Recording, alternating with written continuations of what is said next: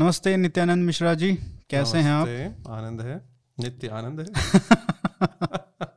नाम का मतलब भी आपने बता दिया। जी। आ, मैं आपको बहुत सालों से ट्विटर पे सोशल मीडिया पे फॉलो कर रहा हूँ। जी। आ, आपकी पुस्तक भी पढ़ी। आ, पहली तो कुंभ मेले पे जो आई थी 2019 में शायद। जी। और अभी सुनामा जी। संस्कृत ब्यूटीफुल संस्कृत नेम्स जी। तो आई एम बैंगलोर से आप पढ़े। जी। और एक आश्चर्य लगता है कई लोगों को कि इस वो एक मीम है ना कि भैया कौन सी लाइन में आ गए आप? तो आप तो, इन्वेस्टमेंट बैंकर हैं। हाँ, तो इसमें ये तो लाइन लाइन आप आई एम को कह रहे हैं? हाँ I am Bangalore investment banker और फिर जब आप ऐसे विषयों पे लिखते हैं जो हाँ यू नो कल्चर से रिलेटेड है अपनी संस्कृति से रिलेटेड है। तो ये कैसे आपका रुचि बनी या इंटरेस्ट रहा आपका? देखिए आपने रुचि शब्द का प्रयोग किया इंटरेस्ट मैं कहता हूँ ये धुन है पैशन है। दैट्स द राइट वर्ड दोनों में अंतर क्या है? तो ये अंतर मुझे बहुत पहले आ, मैं आईएम में ही था तब मैं जर्मन भाषा सीख रहा था। hmm. तो जो जर्मन भाषा पढ़ाते थे उन्होंने मुझे एक बहुत अच्छी बात बताई थी एक बार। उन्होंने कहा था इंटरेस्ट और पैशन में क्या अंतर है. जिसे हम रुचि कह सकते हैं धुन कह सकते हैं।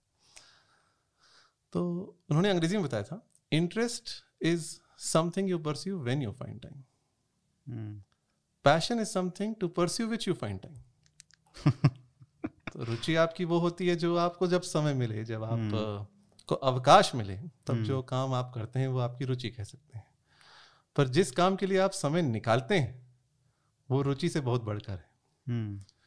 तो जो संस्कृत भाषा है अथवा जो हमारी संस्कृति है अथवा जो प्राकृत हो गई हिंदी हो गई केवल संस्कृत नहीं प्राकृत है हिंदी है ब्रज है अवधि है इन सब में जो मेरी रुचि ही नहीं है ये मेरा जीवन है आप हम्म। ऐसा कह सकते हैं हम्म। तो उठते बैठते सोते जागते यही सब विचार चलते रहते हैं कि अच्छा ये शब्द कैसे अच्छा ये कैसे हुआ ये बात कैसे हुई? और अब आज जैसे एक प्रश्न आया ट्विटर पे हम्म। धन और धान क्या धान का धन से कोई संबंध है? तो उस पर धान जो हम ये पैडी। जी जी। ठीक। तो उस पर तुरंत विचार हुआ धान तो हम ये बहुत सी बातें तो पता होती ही हैं और फिर थोड़ा हम लिखते पढ़ते हैं तो धान शब्द जो धान्य शब्द है संस्कृत का उससे आता है। अच्छा। और धन तो संस्कृत में धन है ही। तो इनका संबंध क्या है क्या नहीं है ये सब विचारों कर विचार करने में बहुत आनंद आता है। एक मुझे निजी रूप से बहुत आनंद आता है। तो ये रुचि हम्म। से बहुत बढ़कर है। हम्म। और इसीलिए समय में निकाल लेता हूँ। काफ़ी मुश्किल होता होगा क्योंकि आपकी जो जॉब है वो काफ़ी डिमांडिंग है। जी है पर समय आप निकाल लेते हैं। अब तभी जैसे धुन है वो हाँ? जी धुन है आप कह सकते हैं। जैसे आ, कुछ लोग होते हैं वो इनको हैमर्स बोलते हैं हैम रेडियो वाले। हम्म। इनकी अपनी धुन होती है। जब सुनामी आई थी अंडमान निकोबार द्वीप में। 2004 जी। हम्म। तो सब सबसे पहले सूचना हैम रेडियो से मिली थी।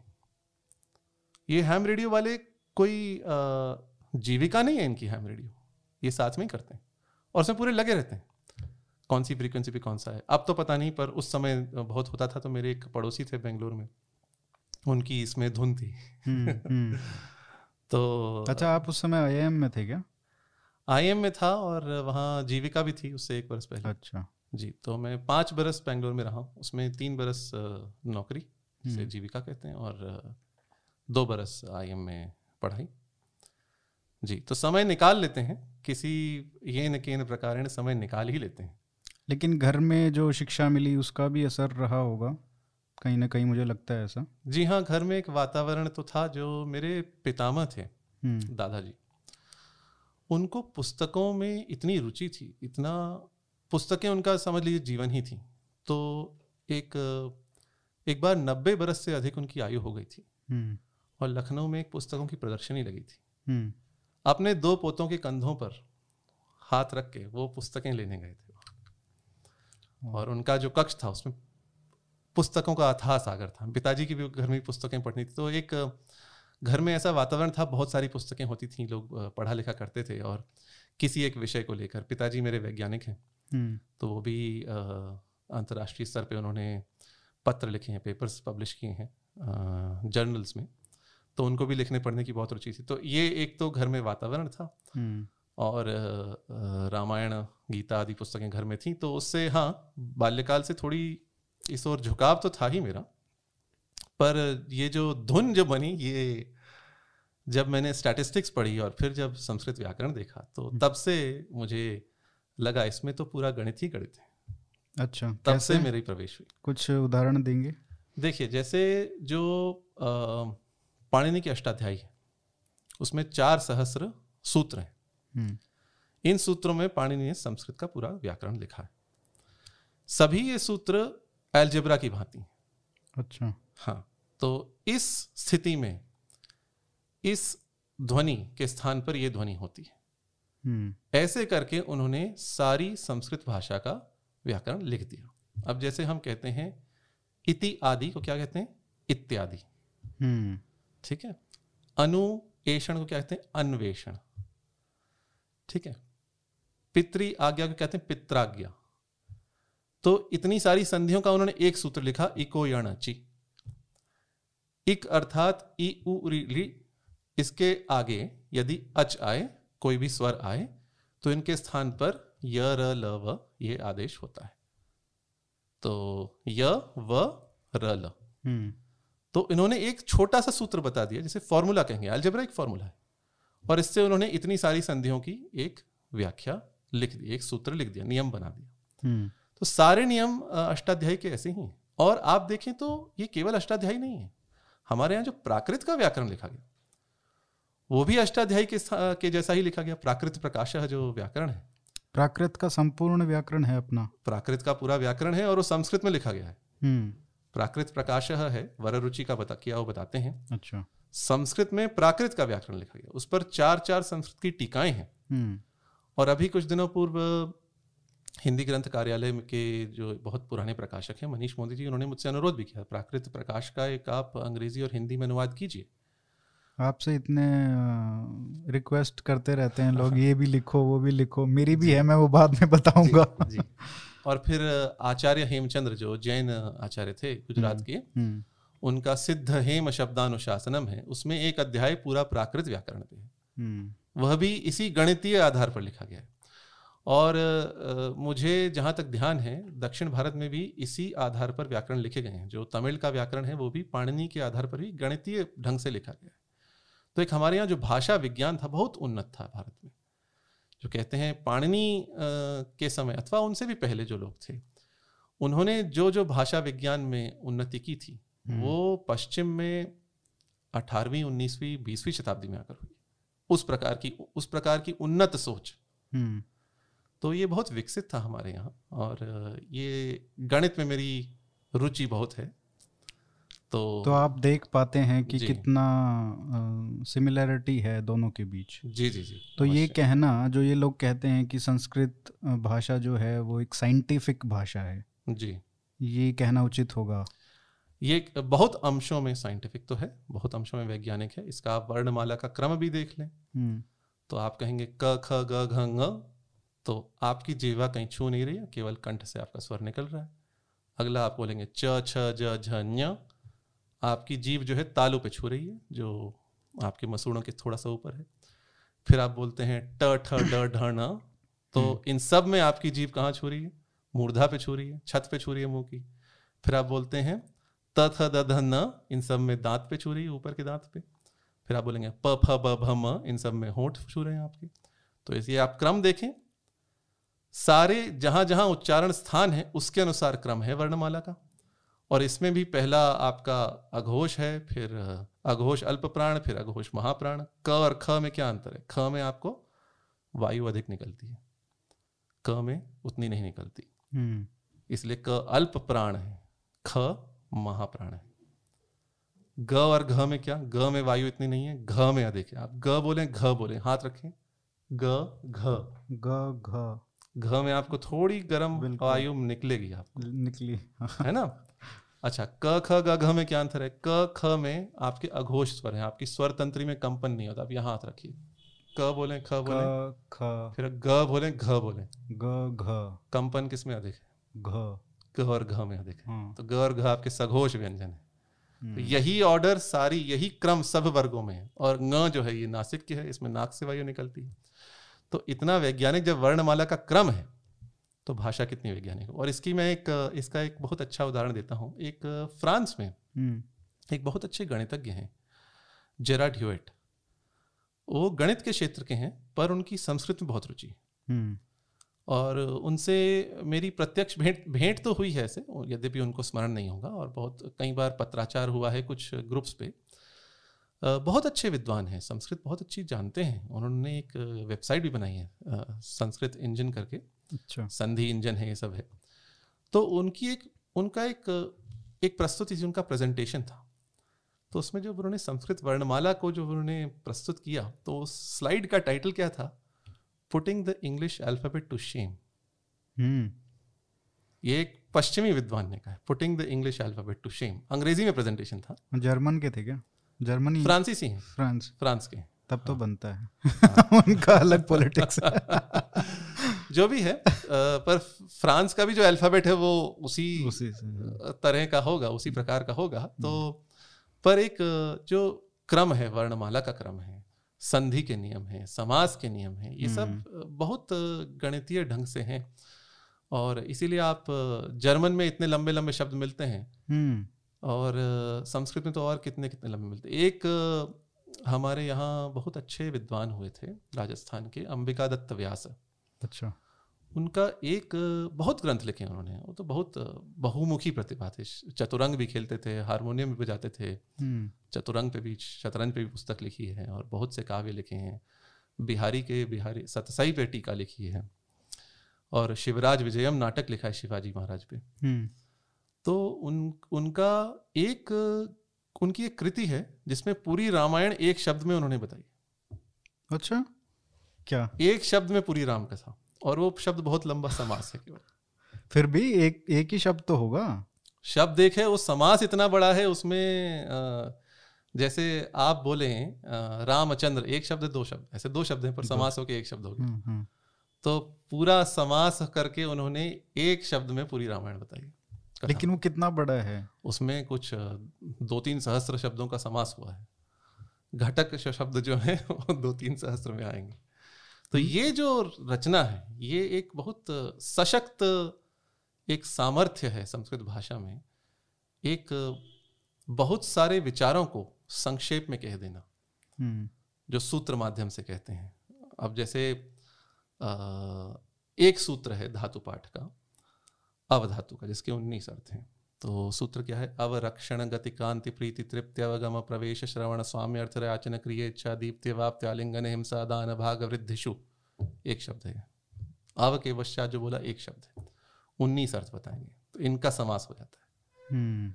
तो ये जो सामर्थ्य है जर्मन में कुछ सीमा तक है। जर्मन में बहुत लंबे लंबे शब्द आ जाते हैं।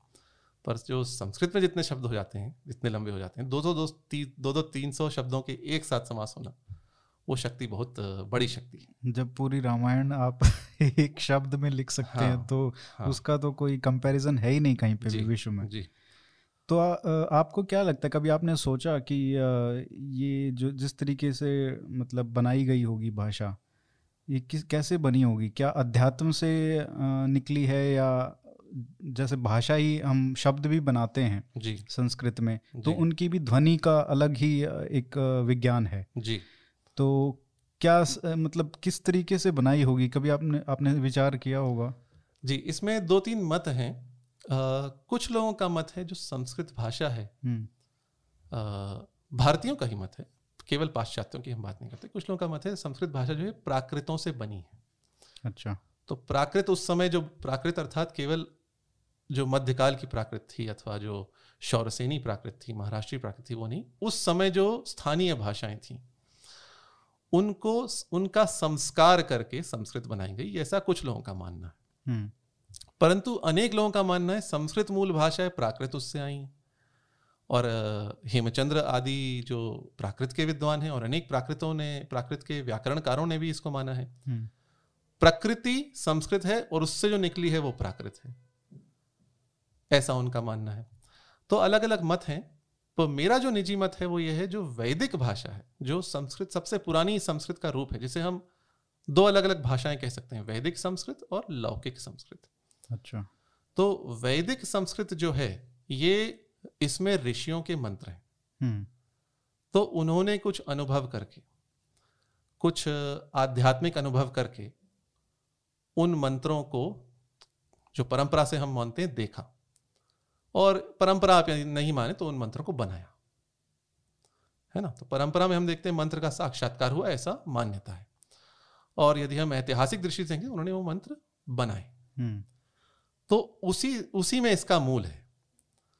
तो वही आध्यात्मिक अनुभव से जो वैदिक संस्कृत आई उससे ये संस्कृत भाषा विकसित हुई। और यदि आप आधुनिक मत लें तो संस्कृत का ग्रीक का एक ही मूल है। हम्म।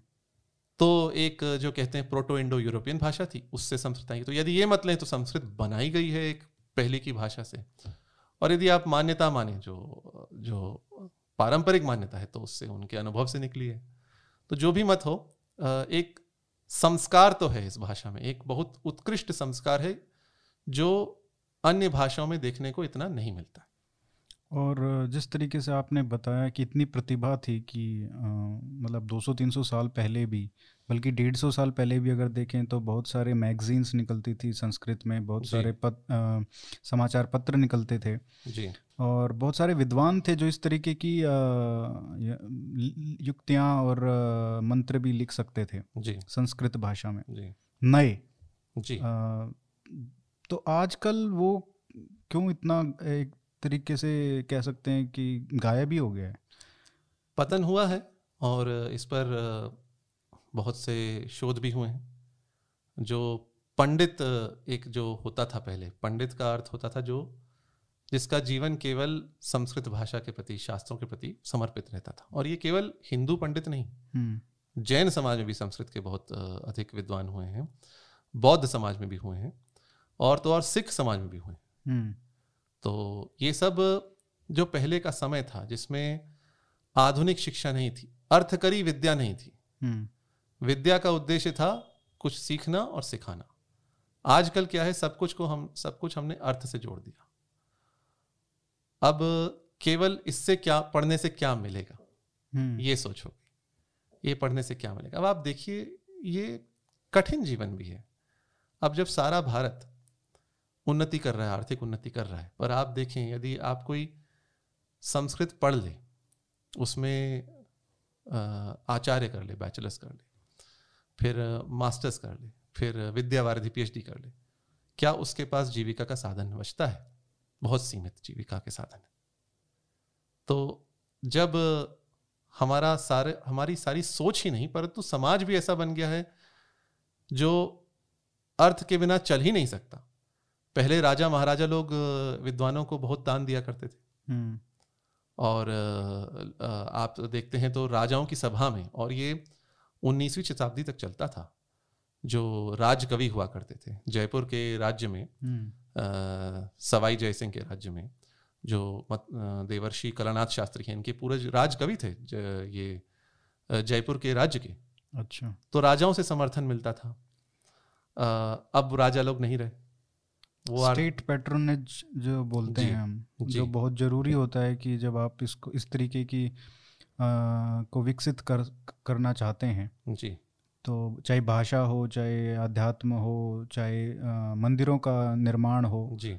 तो इन सब में बहुत ज़रूरी होता है कि स्टेट का जो पैट्रोनेज है जो हमको लगभग नेशनल स्केल पे तो दस हज़ार साल से ज़्यादा हो ही गए हैं और अब तो ऐसी सेकुलर स्टेट है ही। जिससे कोई आशा भी नहीं की जा सकती ज़्यादा। तो मेरा सवाल ये कि इसको पुनर्जागरण कैसे हो? संस्कृत का पूरे मासेज में। पतन हुआ है पर नाश नहीं हुआ है मैं कहूँगा। हम्म। तो आज भी संस्कृत के बहुत विद्वान हैं। ढूँढने पर मिलते हैं। एक इन्वेंट हम्म, यही यही हाँ। दिक्कत है।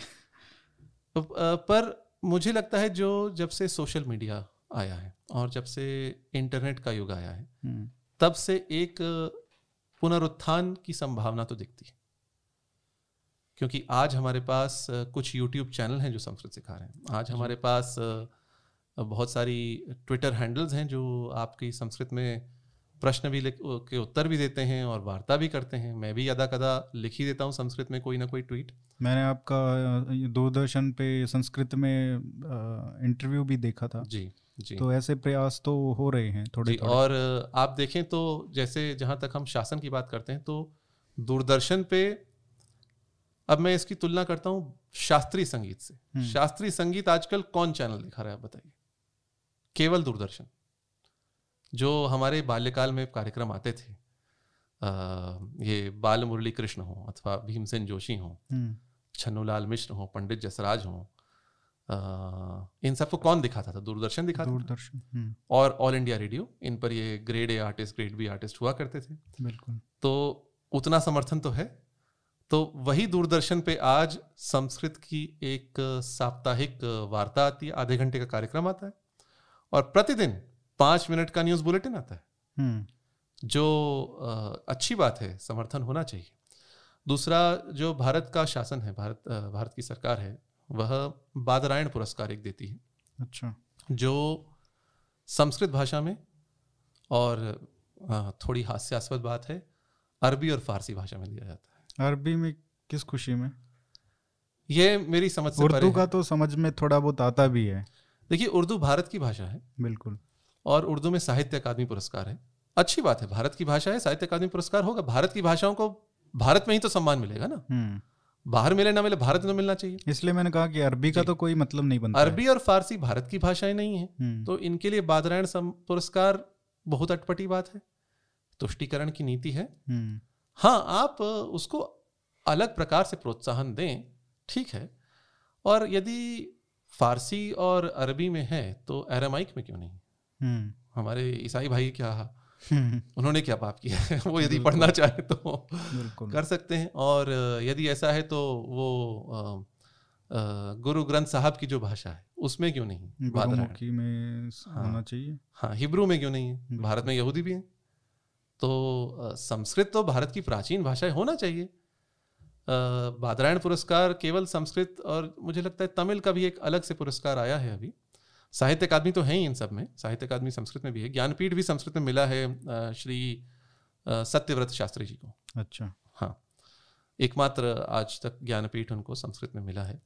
तो ये भारत प्रशासन की ओर से भी कुछ प्रयास तो हैं परंतु एक सामाजिक चेतना की आवश्यकता है क्योंकि कोई भी प्रयास फलीभूत तब होता है जब बहुत से लोग जुड़े उसके साथ। हम्म। और वह सामाजिक चेतना अलग अलग माध्यमों से हम लोग फैलाएँ और रुचिकर बनाए। अभी कुछ दिन पूर्व दुष्यंत श्रीधर नाम के एक बहुत अच्छे कथाकार और विद्वान हैं हम्म। दक्षिण भारत में। वे एक संस्कृत में चलचित्र बना रहे हैं शकुंतला। हम्म। कालिदास के नाटक पर है और उसका मैंने ट्रेलर देखा। अच्छा। बहुत अच्छा डायरेक्शन है। अच्छा। संस्कृत के श्लोक संगीतमय रीति से आप प्रस्तुत किए जा रहे हैं। हम्म। और उनमें सुंदर चित्रण सुंदर अभिनेत्री को और सुंदर अभिनेता को लाकर जैसे हम चलचित्र चलचित्र बनने चाहिए, वैसे बन रहे हैं तो इससे एक थोड़ा मुझे लगता है जो सामाजिक चेतना थोड़ी और बढ़ेगी और फिर एक पुनरुत्थान की बात आएगी। नाश तो नहीं होगा, पर पतन अवश्य हुआ है, पर मेरी मैं बहुत आशान्वित हूँ, पुनरुत्थान होगा और लोग और रुचि लेंगे। एक पुनरुत्थान में एक जो हिस्सा है, एक बहुत बड़ा जिसको कह सकते हैं कि जागरण करने में जो सहायता कर सकता है, वो है आपका पॉपुलर मीडिया जिसको हम फिल्म्स कहते हैं चलचित्र कहते हैं। जी। बॉलीवुड में अभी आ, कुछ जैसे क्या होता है कि हम देखते हैं फ़िल्मों में जिस तरीके की भाषा का प्रयोग होता है जी। वो उर्दू निष्ठ कही जा सकती है जी। बहुत हद तक। जी। अब तो अंग्रेज़ी का भी बहुत मतलब दखल है। तो आ, आपने देखा होगा कुछ दिन पहले कि चल रहा था एक ट्विटर हैंडल है उन्होंने पूरा पोस्ट किया हम्म। कि ये मान लो अगर ये डायलॉग जो फ़ेमस हम्म। डायलॉग हैं ये शुद्ध हिंदी में होते हम्म। संस्कृत निष्ठ हिंदी में होते तो कितने अटपटे लगते। मैंने देखा तो और इस पे आप थोड़ा हाँ, अपना वो बताइए कि क्या बहुत, कैसे सोचते बहुत अच्छा किया आपने ये विषय उठाया। मैंने उस हैंडल को देखा। हम्म। अब भाई जिसको हँसी उड़ानी है वो तो हँसी उड़ा सकता है। कोई हिंदी का लेखक तो वैसा नहीं लिखेगा जैसा उन्होंने कहा है। अब जैसे एक उदाहरण लीजिए। उन्होंने एक गाना है अक्षय कुमार का तू चीज़ बड़ी है मस्त मस्त। उसका इन्होंने कहा इसका हिंदी क्या करेंगे? तो उन्होंने लिखा तू वस्तु बड़ी है उत्तेजनात्मक।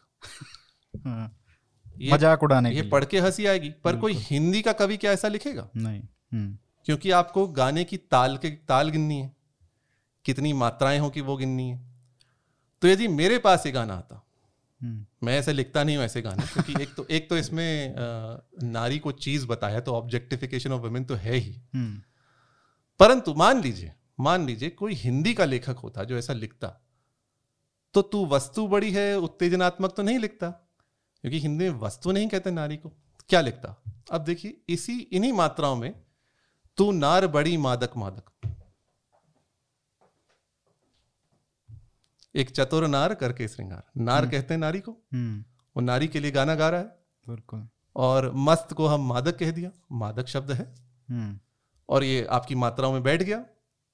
समझ में आ जाएगा। है ना? अब उन्होंने कहा कितने आदमी थे ये? कितने व्यक्ति थे? हम ऐसे तो हिंदी में नहीं बोलते। हम कहते हैं कितने लोग थे? लोग शब्द है। आदमियों आदमी औरत दोनों में इसमें आ जाते हैं। कितने लोग थे वहाँ पे? तो हिंदी में यदि गब्बर सिंह बोलता तो बोलता कितने लोग थे? कितने व्यक्ति थे? तो तो ये तो थोड़ा क्लिष्ट कर दिया। तो वो एक उन्होंने जानकर क्लिष्ट किया और दूसरी बात प्रश्न उनका ये उठ रहा है उर्दू के बिना बॉलीवुड के गाने कैसे होते हैं? तो हम्म। उत्तर मेरा ये है उर्दू भाषा में क्या है? उर्दू भाषा में व्याकरण आपका प्राकृत और संस्कृत से आया है। जो खड़ी बोली है उसी का व्याकरण उर्दू में है उसी का व्याकरण हिंदी में। तो व्याकरण पूरा संस्कृत प्राकृत स्रोतों से है। निन्यानवे प्रतिशत क्रियाएँ वर्ब्स संस्कृत प्राकृत स्रोतों से और निन्यानवे प्रतिशत और ये उर्दू के कोशकार कहते हैं। हम्म। ये मैं नहीं कहते ये राउफ पारेख ने कहा है जो पाकिस्तान के उर्दू के कोशकार हैं सत्य है। हम्म। हो सकता है निन्यानवे प्रतिशत न हो सत्तानवे हो चौरानवे हो पचानवे हो पर अधिकांश अधिकांश अधिक से अधिक क्रियाएँ। तो और कोई कहता है साठ प्रतिशत कोई कहता है सत्तर प्रतिशत कोई कहता है पचहत्तर प्रतिशत शब्द संस्कृत प्राकृत मूल के हैं। तो उर्दू में तो केवल अरबी फारसी की संज्ञाएँ हैं और विशेषण। संज्ञाएँ और विशेषण से भाषा नहीं बनती। हम्म। आप नाउन्स और एडजेक्टिव से आप सेंटेंसेस नहीं बना सकते। आपको वर्ब्स लाने पड़ते हैं। क्रिया एक भाषा के प्राण होते हैं। हम्म। जो संस्कृत में हम कहते हैं एक तिंग वाक्यम। वाक्य में एक तिंगंत पद रहता है जिसको क्रियापद कहते हैं। तो उर्दू शब्दों उर्दू शब्दों के ऐसे मैं उर्दू शब्द तो नहीं बोलता हूँ मैं बोलता हूँ अरबी फारसी शब्दों के बिना। क्योंकि क्योंकि उन्हीं से हाँ, हिंदी में मिला के उर्दू के बहुत से शब्द हिंदी के भी शब्द हैं है ना? प्रारंभ में तो दोनों एक ही भाषाएँ थी। हम्म। आज अलग अलग भाषाएँ हैं आज अलग अलग हैं। कोई लोग कहते हैं आज भी एक ही भाषा है। मैं कहता हूँ अलग एक ही भाषा। एक समय थी आज अलग अलग हैं क्योंकि आज इतनी भिन्न हो गई हैं। आज आपके हिंदी उर्दू कोश आते हैं। हम्म। एक ही भाषा होती तो हिंदी से उर्दू के कोश क्यों होते? उर्दू से हिंदी के कोश क्यों होते? तो उर्दू शब्दों की बात नहीं करता मैं कहता हूँ अरबी फारसी शब्दों के बिना भी आप ऐसी हिंदी बोल सकते हैं जो एक जीवंत भाषा है। परंतु हिंदी शब्दों के बिना अर्थात संस्कृत प्राकृत मूल शब्दों के बिना उर्दू भाषा ही नहीं। हम्म। वह केवल अरबी और फारसी की संज्ञाओं और विशेषणों का एक आप समझ सकते समूह है। वो एक वायबल लैंग्वेज नहीं। तो इन गानों से आप हिंदी निकाल दीजिए तो क्या बचेगा? कुछ नहीं बचेगा। केवल आपके पास कुछ शब्द बचेंगे जिनसे कुछ आप भाव व्यक्त नहीं कर पाएँगे। तो मेरी उर्दू से कोई शत्रुता नहीं है, परंतु मैं ये कहना चाहता हूँ, जो इतना आप इसको बढ़ा चढ़ा के यदि आप गुणगान करते हैं तो आपको धरती पर आना चाहिए। यदि आप ये समझते हैं उर्दू के बिना हिंदी का फ़िल्म उद्योग चल नहीं सकता कुछ हो नहीं पाएगा तो ऐसा नहीं है उर्दू के बिना उर्दू के बिना तो नहीं अरबी फारसी शब्दों के बिना भी हिंदी चल सकती है बहुत अच्छी चल सकती है और दक्षिण भारत में ऐसी हिंदी लोग लोगों को अच्छी लगती है आप बाहुबली को देखिए मुझे नहीं लगता कि उसमें कोई अरबी फारसी के शब्द थे बहुत, बहुत गानों में भी नहीं थे बहुत से गाने आपको मिल जाते हैं मेरे नैना सावन भादो फिर भी मेरा मन प्यासा हम्म। गोरी तेरा गाँव बड़ा प्यारा मैं तो गया मारा। है ना? ऐसे अनेक गाने मिल जाएँगे आपको है ना? हम्म। ए भाई तो जरा देख के जरा आपको एक शब्द मिल गया। आगे भी नहीं पीछे भी दाएँ भी नहीं बाएँ भी ऊपर भी नहीं नीचे भी है ना? हम्म। अब इसमें आपको देखेंगे तो अब किसी ने कहा कोई एक बहुत पहले कोई ट्वीट आया था उसने कहा था इस गाने से आप उर्दू शब्द निकाल दें तो कैसा बन जाएगा? मैंने कहा आप जो बता रहे हैं बीस शब्दों में आपके दो शब्द हैं जो अरबी फारसी के हैं। हाँ। अट्ठारह शब्द तो आपके संस्कृत। प्राकृत मूलक हैं। बिल्कुल। तो बहुत गाने हैं और बहुत धारावाहिक हुए हैं। आप देखिए मैं चंद्र प्रकाश द्विवेदी जी को बहुत अच्छे से जानता हूँ उनका बहुत अच्छा सम्मान करता हूँ। हम्म। चाणक्य उनका धारावाहिक बहुत प्रसिद्ध था आज भी बहुत प्रसिद्ध है। और उसकी जो हिंदी थी तो अद्भुत। अद्भुत हिंदी थी और उस उस हिंदी में उन्होंने धारावाहिक बनाया। चला। और जिस धारा प्रवाह तरीके से डायलॉग्स बोलते थे जी। मतलब मन मुग्ध कर देने वाले। मंत्र मुग्ध आपका मन मुग्ध। मंत्र मुग्ध जी जी। मन को मुग्ध करने वाला। हाँ मन को मैं अपनी हिंदी बना रहा हूँ यहाँ पे। मन को मंत्र मुग्ध कर रहा मन हर जी मनोहर मनहर। आप मनहर हिंदी है मनोहर संस्कृत है। अब यही आप देखिए हम्म। कितना कितनी समानता है हमारे शब्दों में है ना? बिल्कुल। तो अ, मेरा ये कहना है उर्दू से कोई ऐसा विरोध नहीं है। हाँ उर्दू का एक जमील गुलरेज जी हैं उर्दू पे अच्छा लिखते हैं बम्बई में रहते हैं। उन्होंने कुछ दिनों पहले एक लेख लिखा। उर्दू आजकल कहाँ जूझ रही है? उर्दू आजकल फारसी और अरबी के बीच जूझ रही है। कैसे? उर्दू में भारत के मुसलमान कभी भी अल्लाह हाफिज नहीं कहते थे। हम्म। भारत के मुसलमान क्या कहते खुदा हाफिज। हम्म। उन्होंने लेख में लिखा है। हम लोग बच, हम लोग बचपन में खुदा हाफिज बोलते थे। तो खुदा फारसी है। खुदा फारसी का शब्द अल्लाह अरबी अल्लाह अरबी का शब्द है। अब आज आजकल ये लोग कह रहे नहीं हम हम अल्लाह हाफिज बोलेंगे खुदा हाफिज नहीं बोलेंगे। नमाज़ नहीं सलह बोलेंगे। हम्म। तो एक उर्दू का अरबीकरण किया गया है और उनका लेख बहुत अच्छा है। फारसी और अरबी के बीच जूझती उर्दू। हम्म। तो उर्दू को अरबी की ओर ले जाया गया। ये थोड़ा क्योंकि उर्दू देखिए मुसलमानों की भाषा नहीं है। और हिंदी भी कोई हिंदुओं की भाषा नहीं है। भाषाओं का मूल तो एक था। उर्दू में भी बहुत से हिंदू लेखक हुए हैं। मुंशी प्रेमचंद हो अथवा और कितने सारे लेखक हिंदू हुए हैं और हिंदी में भी मुसलमान लेखक हुए हैं। हम्म। तो ऐसा नहीं है उर्दू मुसलमानों की केवल भाषा है और हिंदी केवल हिंदुओं की भाषा है। दोनों भाषाएँ दोनों धर्मों के लोग बोलते हैं दोनों पंथों के लोग बोलते हैं। पर उर्दू का जो अरबीकरण किया गया और फारसीकरण किया गया वो एक और जो ले गए। तो वो एक दुर्भाग्य की बात है। और यहाँ हमने संस्कृत के शब्द लाए तो हम संस्कृत के शब्द यदि लाते हैं तो एक तो अपनी मूल की ओर हम ले जा रहे हैं। उर्दू का मूल संस्कृत प्राकृत ही। है हम्म। तो उसमें आप अरबी और फारसी के और और शब्द लाएँगे तो आप मूल से दूर हट रहे हैं। हम्म। ये अंतर है। कहीं ना कहीं ऐसा भी लगता है कि जैसे जो तीस चालीस साल पहले भी अगर हम चले जाए ना तो कवि बहुत सुंदर लिखते थे। जैसे रामधारी सिंह दिनकर जी की आप जी। अगर कविता पढ़े वो कृष्ण की चेतावनी उनकी तो सारी कविताएँ इतनी अच्छी हैं लेकिन उसमें जो भाव आता है जिसमें गूज बम्प्स कहते हैं जिसको जब आप सुनते हैं तो उस तरीके का आज हमको बिल्कुल भी देखने को नहीं मिलता है। मतलब ऐसा लगता है कि एकदम पतन की तरफ़ जा रहे हैं।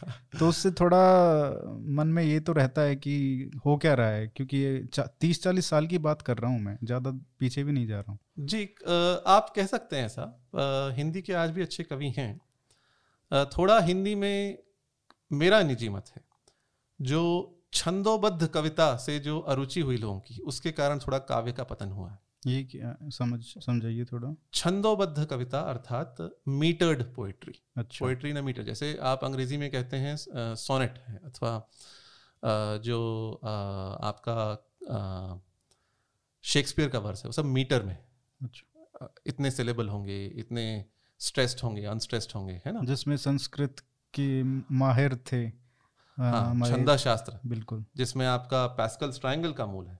जिसमें आपका फिबोनाची सीक्वेंस का मूल है जिसमें आपका बाइनरी सिस्टम भारत में पहली बार छंद शास्त्र में आया है। हम्म, तो वो छंद शास्त्र में कविता लिखना अर्थात जैसे अयोध्या सिंह उपाध्याय हरियोध हम्म, उनकी एक कविता ऐसे प्रारंभ होती है दिवस का अवसान समीप था दिवस का अवसान समीप था।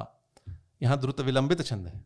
हम्म, द्रुत विलंबित माह न भव भरऊ तो वहाँ कौन सा अक्षर लघु होगा कौन सा गुरु होगा? दिवस का अवसान समीप था तो ये और दोहे दोहे हमारे पास इतना मध्यकाल में जो दोहे प्रचलित थे वो सब आपकी मात्रिक छंद है। मुक्तक छंद क्या है? हमें चिंता नहीं है मात्रा की हमें चिंता नहीं है वर्ण की हम बस लिखेंगे जो आजकल कविता चल रही है। हिंदी में तो बहुत अधिक चल रही है। हम्म, तो एक जो आप अनुशासन से यदि दूर जाते हैं तो उस कला का एक ह्रास होता है।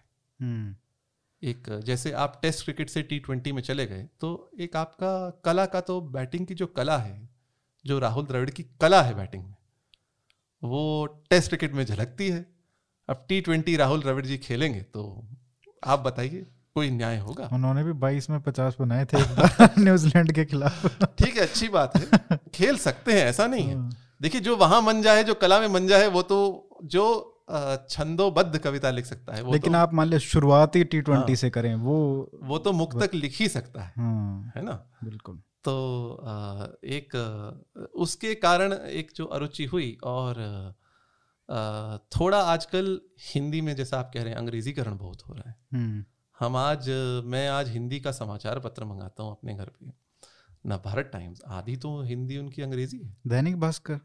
मैंने दो तीन बार ऐसे ही डाला है ट्विटर पे। नहीं मेरे पास न भारत टाइम्स आता है। तो उसमें भी ऐसा ही है मतलब सबका एक ही जैसा आप जो उनका जो शीर्षक रहता है हेडलाइन रहती है उसमें तो अंग्रेज़ी के ही शब्द आप प्रयोग में ला रहे हैं।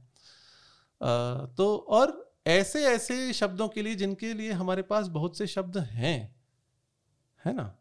अगर आप- नहीं भी आता तो आप उसको ढूंढ सकते हैं गूगल पे। जी जी। आराम से। जी। तो जब समाचार पत्रों में ये हो रहा है तो फिर जनता में होगा। समाचार पत्र एक बहुत सशक्त साधन है। जिस समाचार पत्र का लाखों की लाखों पाठक हों वो यदि अपनी भाषा अच्छी रखें शुद्ध रखें तो एक लोगों लोग वही पढ़ेंगे प्रतिदिन और वही बोलेंगे। समाचार चैनल हमारे समाचार चैनल भी ऐसी अंग्रेज़ी बोल रहे हैं और ऐसी हिंदी बोल रहे हैं जो कभी कभी लगता है ये क्या बोल रहे हैं? है ना? नहीं हम तो प्रयास कर रहे हैं थोड़ा थोड़ा प्रयास होना भी चाहिए। धीरे धीरे होगा। क्योंकि आज के समय में यदि मैं कहूँ तो आज के समय में भारतीय भाषाओं को यदि कोई भय है तो वो अंग्रेज़ी से भय। बिल्कुल। इतना भय इसमें अंग्रेज़ी का दोष नहीं है इसमें दोष हमारा ही है। तो इसको कैसे सुधारा जाए? क्या क्या कौन क्या कर सकता है इसमें? एक तो समाज के स्तर पर बदलाव लाया जाए एक सरकार के स्तर पर भी हो सकता है। जी। एक आपने जैसे बताया समाचार पत्रों के माध्यम से या बॉलीवुड में या कवि हैं या और और सारे माध्यम हैं। जी। तो अब हम तो बात कर सकते हैं या तो सरकार क्या करे या हम आप अपने निजी स्तर पर क्या कर सकते हैं? निजी स्तर पर देखिए जो आ, आपकी बोलचाल की भाषा है उसमें कुछ शब्द हैं जैसे हम ब्रेकफास्ट कर रहे हैं। अब इसके लिए तो हमारे पास इतने शब्द हैं। आप वैसे तो अधिकतर लोग नाश्ता बोलते थे पहले जो फारसी मूलक है पर कलेवा शब्द है प्रातराश शब्द है है ना? इतने शब्द हैं। अब हम हम अब डिनर करेंगे अब हम लंच लेंगे अब हम ड्राइव पे निकल जाएँगे। ये सब जो आम जिसके लिए हमारे पास शब्द हैं अब चलिए ठीक है आप कोई ऐसे ऐसी वस्तु के लिए कुछ बोल रहे हैं जैसे कंप्यूटर है। कंप्यूटर आप कंप्यूटर बोल सकते हैं क्योंकि ये भाई विदेशी तकनीक से प्रौद्योगिकी टेक्नोलॉजी से आया है। तो ठीक है ये हमारे पास नहीं था पर जिसके लिए हमारे पास शब्द हैं वो तो हम बोलें तो जो हम आपस में जो बातचीत कर रहे हैं हम्म, उसमें तो हम थोड़ा शुद्धता रखें। और ये केवल हिंदी की समस्या नहीं है ये आजकल मराठी में भी हो रहा है ये आजकल अनेक भाषाओं में हो रहा है तो पूरे भारत में ही हो रहा है क्योंकि तो- एक अ, अंग्रेज़ी एक एस्पिरेशनल हम्म। भाषा बन गई है ना? जी जी। तो जिस तरीके से पहले उर्दू का अ, मतलब ये दखल था जी। हिंदी में अब उतना ही अंग्रेज़ी का है। जी और एक अंग्रेज़ी एक वैश्विक भाषा बन ही चुकी है। तो कुछ आदान प्रदान तो होते हैं जैसे अंग्रेज़ी में बहुत से शब्द दूसरी भाषाओं से आते हैं तो इससे अंग्रेज़ी एक समृद्ध भाषा भी बनी है। हम्म, तो दूसरे भाषाओं के शब्द लेने चाहिए पर किस मात्रा में ये भी सोचना चाहिए? हम्म, किस मात्रा में और हमें उसके लिए क्या मूल्य चुकाना पड़ रहा है? स्वाद अनुसार होना चाहिए नमक। है स्वादानुसार होना चाहिए। उसमें ऐसा नहीं कि नमक ही भर दो जी पूरा। जी। नहीं जैसे कई लोग पूछते हैं कि हम क्या करें कि क्या कैसे हम संस्कृत निष्ठ हिंदी बोलना सीख सकते हैं या संस्कृत बोलना कैसे सीख सकते हैं। शुरुआत से। जी। तो आप अगर कुछ पुस्तकें बता सकें। जी पुस्तकें मैंने बताई हैं इस पर मैंने एक चलचित्र भी बनाया था। जी। अ, मैं एक बात कहता हूँ संस्कृत सीखनी हो ऐसे तो कोई भी भाषा सीखनी हो यथासंभव अपनी मातृभाषा के माध्यम से सीखें। हम्म। और विशेषतः संस्कृत के लिए तो ये बात बहुत उपयुक्त होती है क्योंकि संस्कृत का और सारी भारतीय भाषाओं का एक घनिष्ठ संबंध है। तो आप अंग्रेज़ी के माध्यम से न सीखें। विवशता हो तो बात दूसरी है। हम्म। पर यदि आप हिंदी बोलते हैं मराठी बोलते हैं तेलुगु बोलते हैं बंगाली बोलते हैं तो इन भाषाओं के माध्यम से संस्कृत सीखें। एन की पुस्तकें अच्छी हैं जो संस्कृत सिखाने वाली हैं। और संस्कृत स्वयं शिक्षक है एक सातवड़ेकर जी की। अ, वो पुस्तक अच्छी है। बृहद अनुवाद चंद्रिका नवीन अनुवाद चंद्रिका ये पुस्तकें मैंने इनका नाम लिया था एक चलचित्र में भी। यह भी अच्छी हैं। और साथ साथ कोई काव्य का अध्ययन करें जैसे रामायण सरल काव्य रामायण महाभारत आदि। हिंदी अनुवाद के साथ अथवा अपनी मातृभाषा के अनुवाद के साथ जिसमें आपका एक आपका एक इतिहास का अध्ययन भी हो गया जिसे हम्म। नॉट इतिहास in the sense of history जिसे पश्चिम बोलते हैं पर हमारे यहाँ जिसे इतिहास बोलते हैं हम्म। रामायण महाभारत को इतिहास बोलते हैं तो एक उसका अध्ययन और साथ में अब आपको उसके बहुत से शब्द मिले। जैसे अब एक बेट जिसे बोलते हैं हम शर्त जिसे बोलते हैं उर्दू में हम्म। इसके लिए क्या शब्द है? तो आप यदि महाभारत पढ़ें तो उसमें कद्रू और विनता का प्रकरण आता है। अच्छा। तो वहाँ उन्होंने पण लगाया था। पण? उसको पण बोला था उसको पणितम बोला था उसको ऐसे ऐसे शब्द आते हैं उसमें। हम्म। तो इसको इसी को हम हिंदी में पन बोलते हैं पन लगाना। ओके। है ना? पंटर जहाँ से आया है। पंटर का तो मुझे मूल मैं आश्वस्त नहीं हूँ कहाँ से आया है पर पन जैसे हिंदी में बोलते हैं पण लगाना। तो ऐसे बहुत से शब्द हमें मिलते हैं। जैसे आप देखिए बाथरूम है। आजकल हम सब लोग बाथरूम ही बोलते हैं। हम्म। है ना? तो इसके लिए क्या शब्द है? स्नानशाला हमारे यहाँ शब्द है। स्नानशाला। और पहले गाँव में शायद गुसल खाना भी गुसल खाना आपका फारसी वो भी फारसी में है, फारसी अरबी अच्छा। मूल से है। हाँ हाँ। जो अ, बोलते थे हाँ। हम्म। तो अ, इसी प्रकार और भी जितने शब्द हैं जो आपको जितना साहित्य पढ़ेंगे हमारा उससे और हम लोग अपनी भाषा को समृद्ध बना सकते हैं। और एक बहुत अभि, बड़ा अभिव्यक्ति का साधन है भाषा। आजकल तो जो मैं देखता हूँ जितना आप देखिए हमारा जो वार्तालाप हो रहा है अथवा कोई भी यूट्यूब पे कोई भी ऐसा चैनल है जिसके बहुत सारे अ, सुनने वाले देखने वाले हैं तो वो अपनी भाषा के माध्यम से ही तो बोल रहे हैं। तो हम्म यदि उन वो अपनी भाषा समृद्ध बनाएँगे जितनी समृद्ध भाषा होगी उतने अधिक भावों की उतने अधिक विचारों की वे प्रखर और सशक्त अभिव्यक्ति कर सकेंगे। हम्म।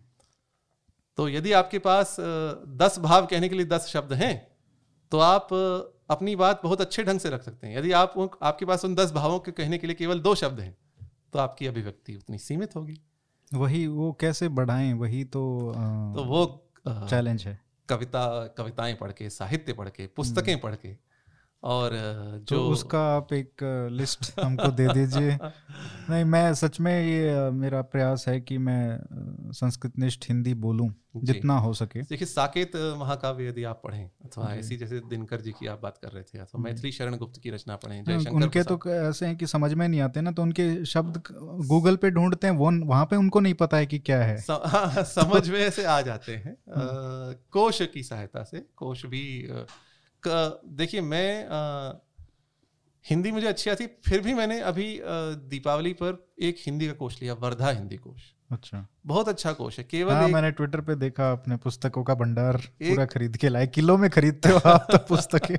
किलो में तौल के नहीं पर उसका भार उतना था तो मैंने लिख दिया। हाँ। तो परंतु वर्धा हिंदी कोश है बहुत अच्छा है। हम्म, हिंदी शब्द सागर तो बहुत खंडों में आया था। अच्छे अच्छे हिंदी के कोश हैं। एक हिंदी का कोश रखना ही मेरे पास प्राकृत का कोश है संस्कृत का कोश है हिंदी का कोश है अंग्रेज़ी के कोश हैं। और मेरे पास एक अंग्रेज़ी में भी मेरे पास कई कोश हैं। एक डिक्शनरी ऑफ़ फ्रेजल वर्ब्स है मेरे पास अंग्रेज़ी में। तो ये क्या है ना कि इसमें से देखना पड़े तो सर्चेबल जो ऑनलाइन अगर ऐसा कुछ प्रयास कर सकें कि ऑनलाइन हम है आप देखिए हिंदी शब्द सागर तो पूरा का पूरा है ही। अच्छा। आपका अ, हिंदी शब्द सागर पूरा का पूरा है विक्शनरी डॉट ऑर्ग पे। ओके। उसमें एक वहाँ पर दोष है। दोष तो क्या बोलूँगा? कहीं कहीं कुछ शब्दों में त्रुटि त्रुटि है जो डिजिटाइजेशन में हुई। अच्छा। तो उस कारण से कुछ शब्द आपको ढूँढने पर नहीं मिलते। हम्म। वर्धा हिंदी कोश पूरा का पूरा है ऑनलाइन अच्छा। आप देख सकते हैं जो वर्धा विश्वविद्यालय है महात्मा गांधी विश्वविद्यालय वर्धा वहाँ उनका एक हिंदी कोश है। जो मैंने लिया है वो पूरा ऑनलाइन है। और अ, मुझे लगता है बाहरी का तो कोश मैं जानता नहीं पर चतुर्वेदी कोश पूरा ऑनलाइन है। हम्म। हिंदी शब्द सागर एक यूनिवर्सिटी ऑफ़ शिकागो के, के जाल केंद्र पर भी ऑनलाइन हम्म। है। ठीक है। जी। तो इसको देखते हैं। जी। एक चुनौती और भी है जैसे क्या है ना कि एक तो पुराने शब्द हैं। एक चुनौती ये है कि हम नए शब्द कैसे बनाएँ? ताकि जो आजकल जो वस्तुएँ हैं या ऐसी बातें हैं जिसको मतलब समझाना हो जी। जैसे एक शब्द है गगनचुंबी। जी। वो शायद बहुत नया नया शब्द है। जी। जब हम सुनते थे कमेंट्री रेडियो पे क्रिकेट की कि ये गगनचुंबी छक्का तो शायद कहीं वहीं से आया हो उस समय किसी ने बनाया होगा। तो ऐसे ऐसे नए शब्द आते हैं तो थोड़ा रोमांचक हो जाती है भाषा थोड़ा इंटरेस्टिंग हो जाती है रोचक हो जाती है तो उसको इस तरीके के नए शब्द बनाना भी जी। आप जैसे लोगों का ये कार्य है तो आप लोग भी उसको करें, करेंगे तो मुझे लगता है कि बहुत सहायता होगी। जी अवश्य। जैसे आप रेल को कैसे मतलब वो उसको सबको लोपत गामिनी तो नहीं बोलेंगे तो थोड़ा मुश्किल होता है तो ऐसे कुछ नए शब्द भी बनाएँ। रेल शब्द के लिए एक शब्द इनको कल पद्मश्री मिला है। आ, कल अथवा आज कल पद्मश्री कल दो, आ, शायद 2020 वालों को कल हाँ, मिला था और 2021 अच्छा, वालों को आज। अभिराज राजेंद्र मिश्र जी त्रिवेणी कवि हैं। अच्छा। इनका उपनाम है त्रिवेणी कवि। बहुत अच्छी कविता लिखते हैं बहुत अच्छे बालकों के लिए भी लिखते हैं महाकाव्य लिखे इन्होंने रेल के लिए बहुत सुंदर एक शब्द प्रयोग किया था अयोगा। अच्छा। अयस अर्थात लोहा। हाँ। अयोगा लोहे पर जो जाने वाली। और लोहगा लोहे पर जाने। हमें सरल शब्द चाहिए। बिल्कुल यही मैं कह रहा था जो आपने कहा लौह पथ गामिनी लोहे के पथ पर जाने हम्म, वाली। ये तो पूरे पूरा सेंटेंस हाँ, और पूरा डिस्क्रिप्शन हो गया। लोहगा लोहे के मार पर जाने वाली। हाँ। पर रेल शब्द आजकल अब इतना, इतना प्रचलित ही हो गया है उसको रेल ही सब भाषाओं में कहते हैं। पर यदि करना चाहें तो कर सकते हैं ऐसा नहीं। एक प्रशासनिक और प्रौद्योगिकी शब्दावली भी है एक इनका एक आयोग है जहाँ तक मुझे ध्यान है भारत प्रशासन का। अच्छा। तो उन्होंने एक बहुत हाँ बड़ा आपने वो ट्विटर पे डाला था और मैंने देखा भी था काफ़ी अच्छा बहुत अच्छा है कोश छापा है इन्होंने और एक कर्नाटक शासन ने भी अच्छा काम किया। उन्होंने आधुनिक शब्दों वैज्ञानिक और प्रौद्योगिक शब्दों का कन्नड़ा में अनुवाद हम्म। करके एक कोश छापा है वो भी उनके जाल केंद्र पर उपलब्ध है। तो ये सब काम में प्रशासन को साथ देना चाहिए। हम्म। देवर्षि कलानाथ शास्त्री जी ने इस पर बड़ा अच्छा काम किया है।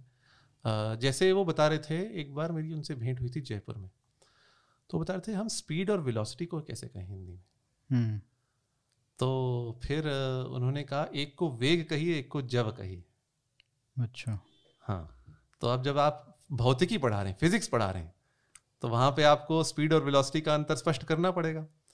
अब जैसे आप फिजिक्स पढ़ा रहे हैं उसमें टॉर्शनल पेंडुलम को क्या कहेंगे? पेंडुलम हम्म। को क्या कहें? पेंडुलम कहते हैं लोलक शब्द। ये भी मुझे लगता है बहुत पहले का तो नहीं है। लोलक अर्थात जो लटकता रहता है जो घूमता रहता है। जैसे लोलार का कुंड है बनारस में भगवान सूर्यदेव का मंदिर। हम्म। तो लोल अर्थात जो अस्थिर रहता है। ये देखिए ऐसे बनाए जो नए नए हाँ। शब्द ऐसे चाहिए हम तो लोलक शब्द बनाया और फिर टॉर्शनल पेंडुलम का क्या बनाया? तो उन्होंने कहा मरोड़ी लोलक। बहुत अच्छा बिल्कुल। उन्होंने प्राकृत अथवा हिंदी और हाँ। संस्कृत को मिलाकर शब्द बनाया ऐसे हाँ। शब्द बनने चाहिए। ऐसे बनने चाहिए वही। तो जैसे हम फोटोसिंथेसिस हो गया। जैसे अंग्रेज़ी में ये सब वैज्ञानिक सिद्धांतों के लिए नए नए शब्द कहाँ से आए? उन्होंने ग्रीक और लैटिन से लिए। फोटोसिंथेसिस हो अथवा और कोई भी नए शब्द वैज्ञानिक शब्द बनाए गए हैं। आवश्यकता पड़ती है तो इन्होंने किसका सहारा लिया किसका आश्रय लिया? ग्रीक और लैटिन का। भौतिकी तो, में भी सारे ऐसे ही बने हैं। तो हमारे यहाँ हम किसका ले सकते हैं? संस्कृत और प्राकृत का और स्थानीय भाषाओं का। अब जैसे हम कहते हैं रूट्स ऑफ़ बाइनोमियल इक्वेशन गणित पे आइए। सब लोग पढ़ते हैं? जो जो विद्यालय में पढ़ते हैं नवी दसवीं कक्षा में? बिल्कुल। तो बाइनोमियल इक्वेशन की क्या रूट है? तो इसका अब हम बोलते हैं द्विघात समीकरण का मूल। हम्म। तो द्विघात समीकरण जो भारतीय रीजनल लैंग्वेजेस में जो पढ़ते होंगे मातृभाषा में गणित को उनको तो पता ही है इस तरीके की बातें आती हैं मूल रूट को मूल बोलते हैं जी। तो रूट को आपने मूल कह दिया संस्कृत का शब्द है अनेक भाषाओं में चलेगा। इसी प्रकार नॉर्मल डिस्ट्रीब्यूशन को क्या कहें जो सर्वाधिक जो प्रयुक्त तो होता है डिस्ट्रीब्यूशन हम्म। तो उसको डिस्ट्रीब्यूशन के लिए आवंटन शब्द है। आवंटन। तो घरों का आवंटन होता है ना? आवंटन में घोटाले भी होते हैं। बिल्कुल। तो आवंटन बंगाली में बंटन कहीं अच्छा। हिंदी में बंटन तो और फैट टेल को क्या कहेंगे? फैट टेल को कह सकते हैं नॉर्मल नहीं है वो डिस्ट्रीब्यूशन मोटी पूंछ हिंदी में यदि कहना हो तो। हाँ मतलब ऐसे सरल ही बनाना है तो ऐसा करना चाहिए। और पूंछ और पुच्छ आप समझ सकते हैं पुच्छल तारा जैसे बोलते हैं ना। हम्म। कॉमेट को बोलते हैं पुच्छल तारा देखिए कितना अच्छा हाँ, शब्द है। तो पुच्छ आप सब पुच्छ जिसकी पूंछ रहती है टेल रहती है कॉमेट की। हाँ। तो पुच्छ आप समझ सकते हैं। और फैट के लिए आप पीन पुच्छ अथवा ऐसा कुछ बना सरल शब्द बना सकते हैं। हम्म। बहुत कठिन शब्द बताने की आवश्यकता नहीं है। तो जैसे नॉर्मल डिस्ट्रीब्यूशन को साधारण अथवा सामान्य हम्म। आवंटन नॉर्मल साधारण सामान्य।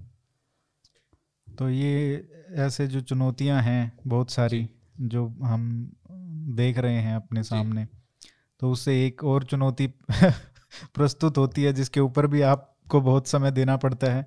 वो है आजकल जो नाम रख रहे हैं जी। हम अपने बच्चों का। हम्म। तो उसके उसमें भी ऐसे ऐसे नाम अंग्रेज़ी के कोई नाम है कोई अरबी का नाम है उसको संस्कृत के डिक्शनरी में या उसके नेम्स में जो वेबसाइट्स बनी हुई हैं उसमें वो मतलब धड़ल्ले से चल रही हैं वो ऑनलाइन तो ऐसे ऐसे नाम आपके सामने आते रहते हैं। जी।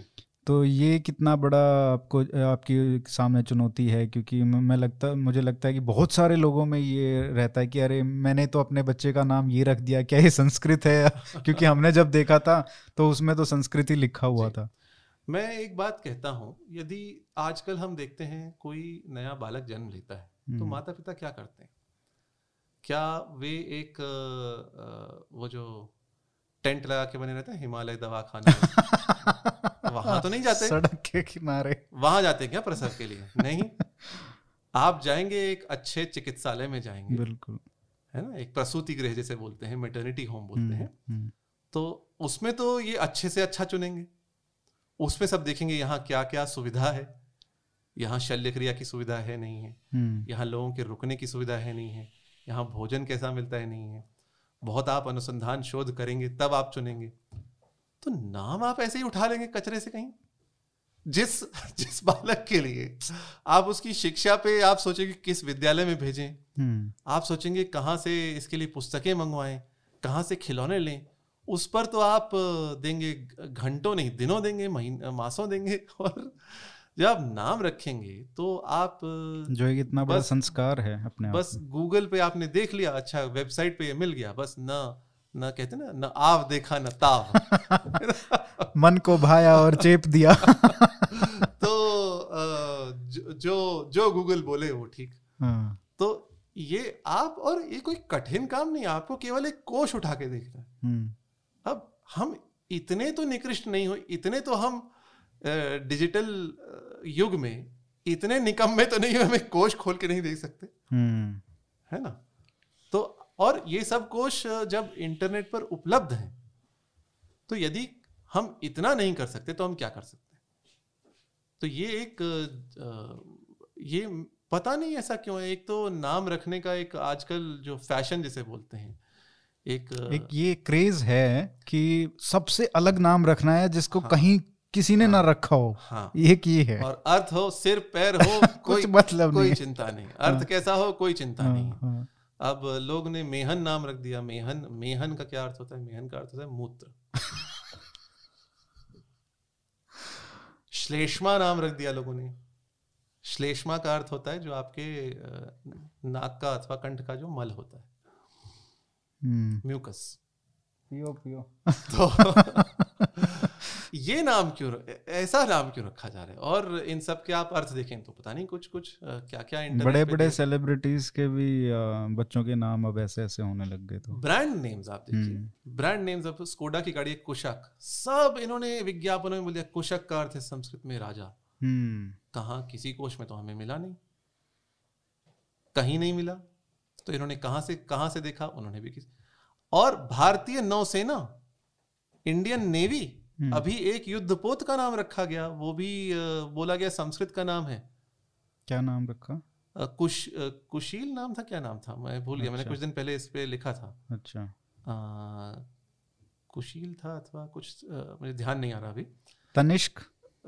मैंने एक एक व्यक्ति का नाम था तनिष्क। उनसे बताया कि ये ऐसे हम्म। ऐसे टाटा और निष्क। हम्म। टाटा का कॉइन जो उन्होंने तनिष्क में टाटा ने कभी नहीं बोला ये संस्कृत का शब्द है। हाँ। यद्यपि उन्होंने एक कहीं उन्होंने लिखित में दिया था ये नाम हमने ऐसे बनाया टाटा से टा लिया और अच्छा। जो संस्कृत का निष्क शब्द है जिसका अर्थ है सोने का जो सिक्का पहले होता था तो उनका तो सही बन रहा है कि टाटा का आ, सिक्का। देखिए आप कोई ब्रांड के लिए नाम रखें वो ठीक है और हम्म। उसमें आप कहें कि हाँ ये हमने नाम ऐसे रखा है वो ठीक है। बिल्कुल। पर स्कोडा यदि कह रहा है कुशक का अर्थ संस्कृत में राजा है तो वो तो ठीक नहीं है। हम्म। तो उनको तो नहीं मैं कह रहा हूँ तनिष्क भी नाम रखने लग गए हैं लोग। किसी ने चुना हाँ तो तो मैं उनको बता रहा था कि आपके नाम का ये मतलब है। तो नहीं नहीं मेरा ये मतलब नहीं है। तो अब बताओ क्या करें? आ, इस पर क्या कहें हम? लोग जागरूक क्यों नहीं है इतना? इतना तो जागरूक हो सकते हैं। हम्म। बालक का नाम है भाई उस नाम से पूरे जीवन किसी को जाना जाएगा। एक नाम तो आपकी एक पहचान होती है ना? अब आप अरिहंत नाम है अरिहंत जो शत्रुओं का नाशक है। हम्म। प्राकृत रूप है संस्कृत रूप है अरिहन अथवा अरिहा। और शत्रुनाशक जैसे अरिंजय नाम शत्रुओं को जीतने वाला। आप उसके आप अनेक अर्थ निकाल सकते हैं जो हम्म। भौतिक शत्रु हैं वही नहीं आंतरिक शत्रुओं को जीतने वाला। तो कितना सार्थक सुंदर नाम है। और ये आपकी पहचान है। हम्म। उससे आपका संबंध है। जीवन भर उस नाम से आपको पुकारा जाएगा। तो एक ये कला है नाम रखने की। है ना? जैसे एक गाना गाना एक कला है। हम्म। जैसे चित्र बनाना एक कला है। तो आप यदि घर में अपने रंगोली बना चित्र बनाते आप प्रयास करते हैं आप अच्छा बनाए अच्छे रंग लाएँ। हम्म। हम कोई ऐसे केवल एक रंग का ना बनाएँ अच्छे रंग लाएँ कुछ अच्छी अच्छा वहाँ पे चित्र उकेरें कुछ बनाएँ। हम घर अपना लगाते हैं हम सुंदर बनाना चाहते हैं कि लोग आए उनको अच्छा लगे देख के। तो नाम का कुछ अर्थ हो नाम का अर्थ ही तो मुख्य है। नाम की ध्वनि भी है पर नाम का तो नाम का अर्थ हो नाम सुनने में अच्छा हो नाम के पीछे कुछ भाव हो हम्म। तो जीवन में ये ये नाम रखने में क्यों छूट गया लोगों का? ये आश्चर्य की बात है कि सब कोई भी हम काम करते हैं तो जो काम करने वाला है उससे कम से कम सलाह लेते हैं। जी। अब नाम के ऊपर आप किसी से सलाह नहीं लेते हैं कोई पंडित है या कोई ऐसा पहले पहले पहले होता था। होता था पहले लोग गुरुओं से आचार्यों से नाम रखवाते थे। हम्म। कि हमारा ये बालक है इसका नाम दे दीजिए। तो उन्होंने किसी ग्रंथ से किसी महाभारत से रामायण से। अब तो ये है कि हमको ज्ञान मत दो यहाँ पे सभी ज्ञानी हाँ। है। तो वो वाली स्थिति हो गई है। और पहले बड़े बूढ़े लोग होते थे वो नाम रखते थे। हाँ। एक और कारण हुआ है अभी क्या हमारे यहाँ? छोटे छोटे परिवार हो गए। अब लोग माता पिता के पास नहीं रहते। हम्म। अब लोग बड़े बूढ़ों के पास नहीं रहते। तो आ, उनके परिवार में अब इतना वैचारिक आदान प्रदान नहीं होता पिछली पीढ़ी से तो हम्म। उनको लगता है इंटरनेट एक माध्यम है जहाँ पे सब मिल जाएगा हम्म। तो इंटरनेट पे खोजते तो हैं पर इंटरनेट पे कहाँ कहाँ खोज विकीपीडिया पे सब उल्टा पुल्टा लिखा हुआ है और नेम जो नामों के जाल केंद्र हैं वेबसाइट्स हैं नेम वेबसाइट तो कहाँ से क्या तो लेकर कुछ नहीं और बहुत कुछ ये जो इनकी सामग्री है ये यूज़र जनरेटेड कंटेंट है हम्म। अलग अलग लोगों ने इसको किया है कहीं कोई आ, इसका एक स्रोत नहीं है। तो इस जानकारी को पर लोग क्यों विश्वास करते हैं? नहीं करना चाहिए। संस्कृत भाषा की अगर बात करें और अपने शास्त्रों की बात करें तो एक बहुत बड़ा वर्ग है जो आजकल ऐसे लेखकों के जाल में मैं कहूँगा फंस गया है कि क्योंकि क्या हो गया है कि अब हिंदी में नॉवेल्स लिखना और ये सब एक फैड है। नया फ़ैशन चला है। तो सब कोई आ, हर कोई अपना एक नोवेल निकाल देता है थोड़ा बहुत मिर्च मसाला इधर से शास्त्रों से लगा के और वो अपनी रामायण अपनी महाभारतें लिख रहे हैं। तो जो ऑल मतलब पहले से ही भ्रमित है हिंदू समाज उसको और भ्रमित किया जा रहा है। और उनकी लाखों में प्रतियाँ बिकती हैं। उनमें से एक मैं अगर नाम लूँ तो देवदत्त पटनायक हैं। काफ़ी फ़ेमस आप तो जानते ही हैं। तो मैंने उनको नहीं पढ़ा है। तो मैं आपसे जानना चाहूँगा और क्योंकि लोगों में बहुत भ्रांति है इसके बारे में कि वो बहुत बड़े विद्वान हैं तो मैं उसके बारे में ये जानना चाहूँगा कि क्या गलत धारणाएँ वो फैला रहे हैं? क्योंकि ये ज़रूरी ऐसा सब्जेक्ट है जिसको हमको टैकल करना चाहिए मुझे लगता है। जी। देवदत्त पटनायक जो हैं उनमें कुछ गुण अवश्य हैं। तो पहले गुणों के बारे में ही बता दीजिए। तारीफ़ से शुरू करते हैं। हमारे यहाँ कहते हैं शत्रु और अपनी गुणा वाच्या हाँ। शत्रु के भी गुणों का वाचन करना चाहिए। वो मेरे शत्रु नहीं है। हम्म। हाँ मैं उनके कार्य की समीक्षा निंदा करता हूँ। मेरे शत्रु नहीं तो शत्रु के भी गुण जब बोलने चाहिए तो किसी भी व्यक्ति के गुण भी बोलने चाहिए दोष भी बोलने चाहिए। तो हम्म। उनका एक गुण जो है किसी भी विषय को रुचिकर ढंग से प्रस्तुत करना ये हम्म। गुण है।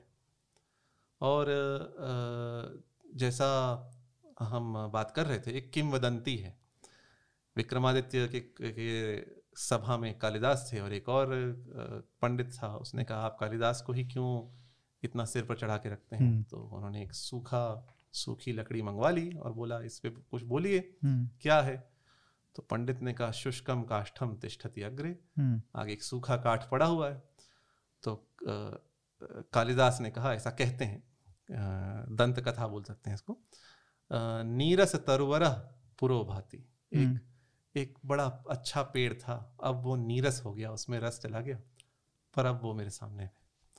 तो रोचक ढंग से बोलना ये भी एक कला है। हम्म। रोचक ढंग से किसी विषय को प्रस्तुत करना। तो देवदत्त पटनायक में वो कला है किसी बात को किसी आख्यान को रुचिकर ढंग से प्रस्तुत करते हैं। वो उनका गुण है। चित्र अच्छे बनाते हैं उनका गुण है।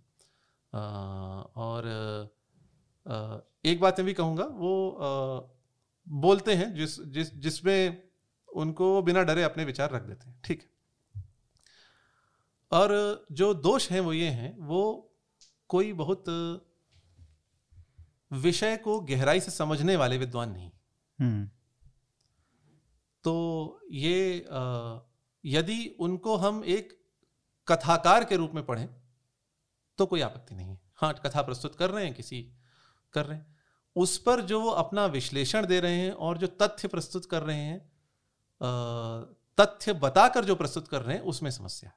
तो इसको हम फिक्शन की तरह लें तो कोई दिक्कत नहीं है। जी कोई समस्या नहीं अच्छा। आप यदि जैसे एक उनकी गीता पे जो पुस्तक थी जिस पर मेरा एक राजीव मल्होत्रा जी के साथ संवाद हुआ था अंग्रेज़ी में। हर जगह मिलती है वो एयरपोर्ट्स पे पूरे तो लगे रहते। उसको नॉन फिक्शन कह के प्रस्तुत किया जाए तो घोरापत्ति हम्म। क्योंकि उसमें अर्थ का अनर्थ किया गया है संस्कृत शब्दों के अर्थ का उल्टा अर्थ दिया गया है हम्म। अभी कुछ दिन पहले वो कह रहे थे ट्विटर पे आ, साहू शब्द जो है वो कोई शाह पे कुछ अमित शाह के अमित शाह के नाम उपनाम पर तो। शाह जो शब्द है वह साह और शाह ये दोनों उपनाम जो हैं ये साधु से आते हैं संस्कृत के साधु शब्द से प्राकृत में साह और फिर साहू और साहूकार भी उसी से आता है। उन्होंने कह दिया ये संस्कृत और प्राकृत के साहूकार शब्द से आते हैं। साहूकार शब्द संस्कृत में नहीं है प्राकृत में नहीं है। अच्छा। पर वो कह रहे हैं वो भाषा के विद्वान नहीं संस्कृत भाषा के अथवा प्राकृत भाषा के विद्वान नहीं तो यदि वो संस्कृत भाषा की बात करें इस शब्द का ये अर्थ संस्कृत में ये अर्थ है तो उसके लिए वो प्रमाण नहीं है उसके लिए वो रिलायबल सोर्स नहीं है। हम्म। तो उनको पढ़ते समय आपको इस बात का ध्यान रखना चाहिए। दूसरी बात वो अपनी दृष्टि से बहुत कुछ जिसको कहते हैं रंग कर बताते हैं। अच्छा उदाहरण स्वरूप जैसे आप देख लीजिए कोई चित्र देख लीजिए। अब गो, कोई गोपियों का चित्र है। हम्म। भगवान कृष्ण और भगवती राधा और एक वहाँ बरसात हो रही है और गुफा में दो गोपियाँ हैं। हम्म। अब उस पर वो ट्वीट करके कह रहे हैं क्या समलैंगिक है? आप दो स्त्रियों को साथ में लेकर आप समलैंगिक? ये ये ये कहाँ की दृष्टि? हम्म।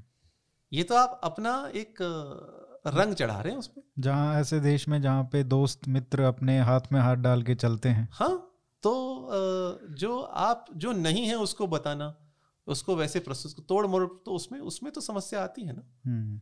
अब आ, उनको संस्कृत प्राकृत का इतना ज्ञान नहीं है। तो वो जो इस विषय में जो जिस विषय पर लिख रहे हैं वो क्या पढ़कर लिख रहे हैं? अनुवाद पढ़कर लिख रहे हैं? और अनुवाद पढ़कर जब आप लिखते हैं तो एक, एक तो कुछ पहले अनुवाद में ही something is lost in translation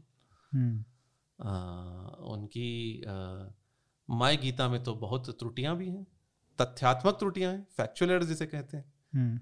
और गीता का जो अंतिम श्लोक है ध्रुवा नीतिर मतिर मम तो वहाँ ध्रुवा शब्द है उन्होंने उसको ध्रुव ले लिया ध्रुव भक्त ध्रुव ले लिया। एक शब्द स्त्रीलिंग है एक शब्द पुमलिंग है कहाँ से क्या आया कोई कोई सिर पैर की बात है नहीं तो आ, ऐसे लेखकों को पढ़ते समय यदि आप उनको एक कथाकार के रूप में पढ़ रहे हैं तो हम्म। ठीक है हम्म। वो कुछ उपयोगी बात बता रहे हैं तो आप उसको ले लीजिए पर यदि आप उनको तथ्यात्मक विश्लेषक अथवा विद्वान मान के पढ़ रहे हैं तो आप आ, हो सकता है भ्रांत हो जाए हम्म। यदि आप उनकी सारी कही हुई बातों को विश्वास कर लें तो हो सकता है आप भ्रांत हो जाए तो अब हिंदी में तो और इसी विषय पर बहुत से अब जैसे आप राधा वल्लभ त्रिपाठी जिनका आपके साथ संवाद हुआ था जी।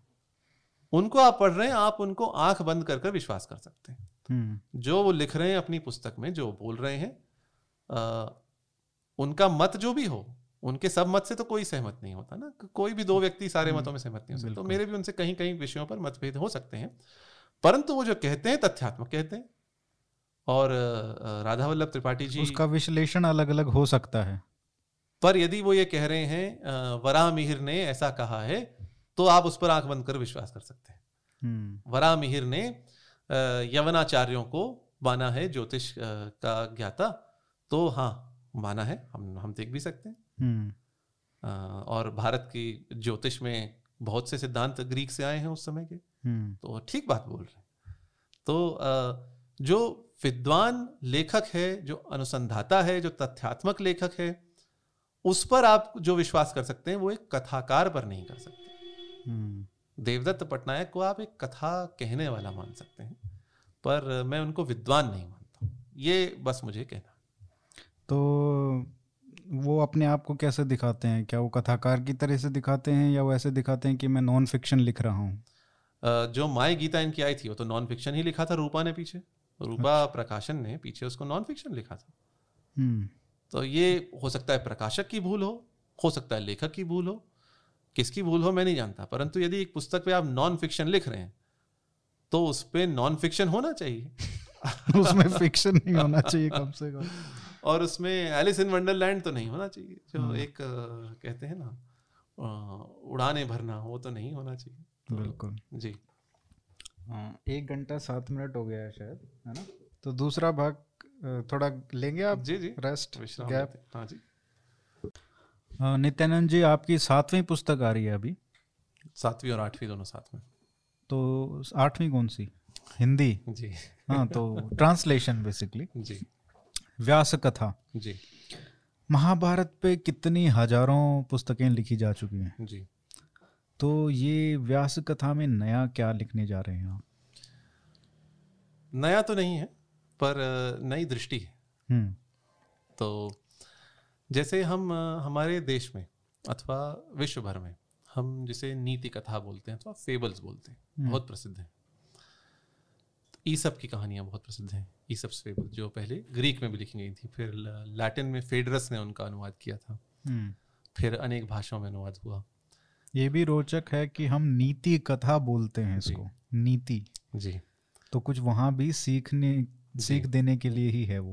और नीति के विषय में ये इतना सार गर्भित शब्द है। इसको नीति का अर्थ राजनीति है नीति का अर्थ आपकी बुद्धिमत्ता है नीति का अर्थ आपकी चातुरी है हम्म। नीति का अर्थ आपका अच्छा व्यवहार है। जी।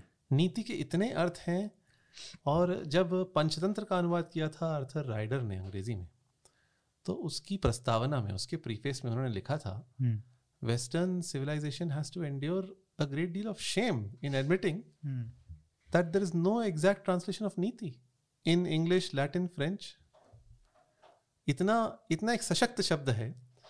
तो नीति कथा हम फेबल्स को बोलते हैं जो एक कवठेकर जी ने इसका प्रस्ताव रखा था। फेबल को नीति कथा बोलना चाहिए। हम्म। वस्तुतः फेबल होता है जिसमें मनुष्यतर पात्र हो। नॉन ह्यूमन कैरेक्टर जिसे बोलते हैं। जिसे बोलते हैं इरेशनल और इनएनिमेट बींग्स निर्जीव अथवा अचेतन जीव अथवा जैसे मनुष्यतर जीव जो है जैसे पेड़ पौधे नदियाँ हम्म। दिशाएँ पर्वत ये सब मनुष्यों की भांति जब व्यवहार करें अथवा बात करें तो उसे जिस कथा में करें उसको नीति कथा अथवा फेबल कहते हैं। तो ये सब की कहानियाँ हो गई। अथवा हमारे भारत में जो नीति कथा का जन्म यहाँ हुआ है भारत में जातक कथाएँ बहुत प्रसिद्ध हैं। हम्म। पंचतंत्र की कथाएँ बहुत प्रसिद्ध हैं। हितोपदेश की कथाएँ बहुत प्रसिद्ध हैं। नीति कथाएँ हैं इन सब में। हम्म। हितोपदेश तो बहुत पीछे का ग्रंथ है। हितोपदेश में पंचतंत्र का भी नाम है। महाभारत के भी श्लोक उद्धृत हैं। महाभारत मेरे अनुमान से पंचतंत्र के पहले का है। यद्यपि कुछ लोगों का मानना है पंचतंत्र के पहले भी एक मूल पंचतंत्र था जिसे ऊर पंचतंत्र कहते हैं। हम्म। ऊर जो जर्मन का शब्द है पहले का।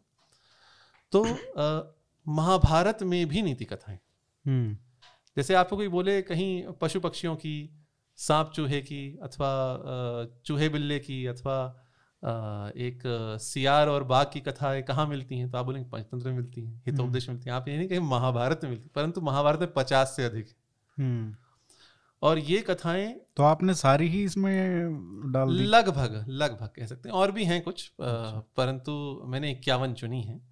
और ये महाभारत में एक स्थान पर नहीं बिखरी पड़ी है। इसलिए हम्म। इन पर अधिक ध्यान नहीं दिया गया।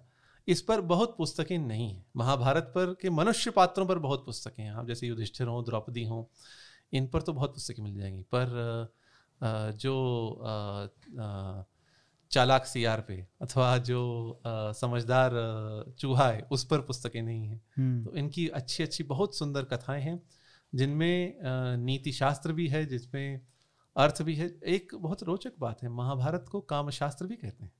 अच्छा। महाभारत के प्रारंभ में कहा गया है यह धर्मशास्त्र भी है अर्थशास्त्र भी है काम शास्त्र भी है और मोक्ष शास्त्र भी है।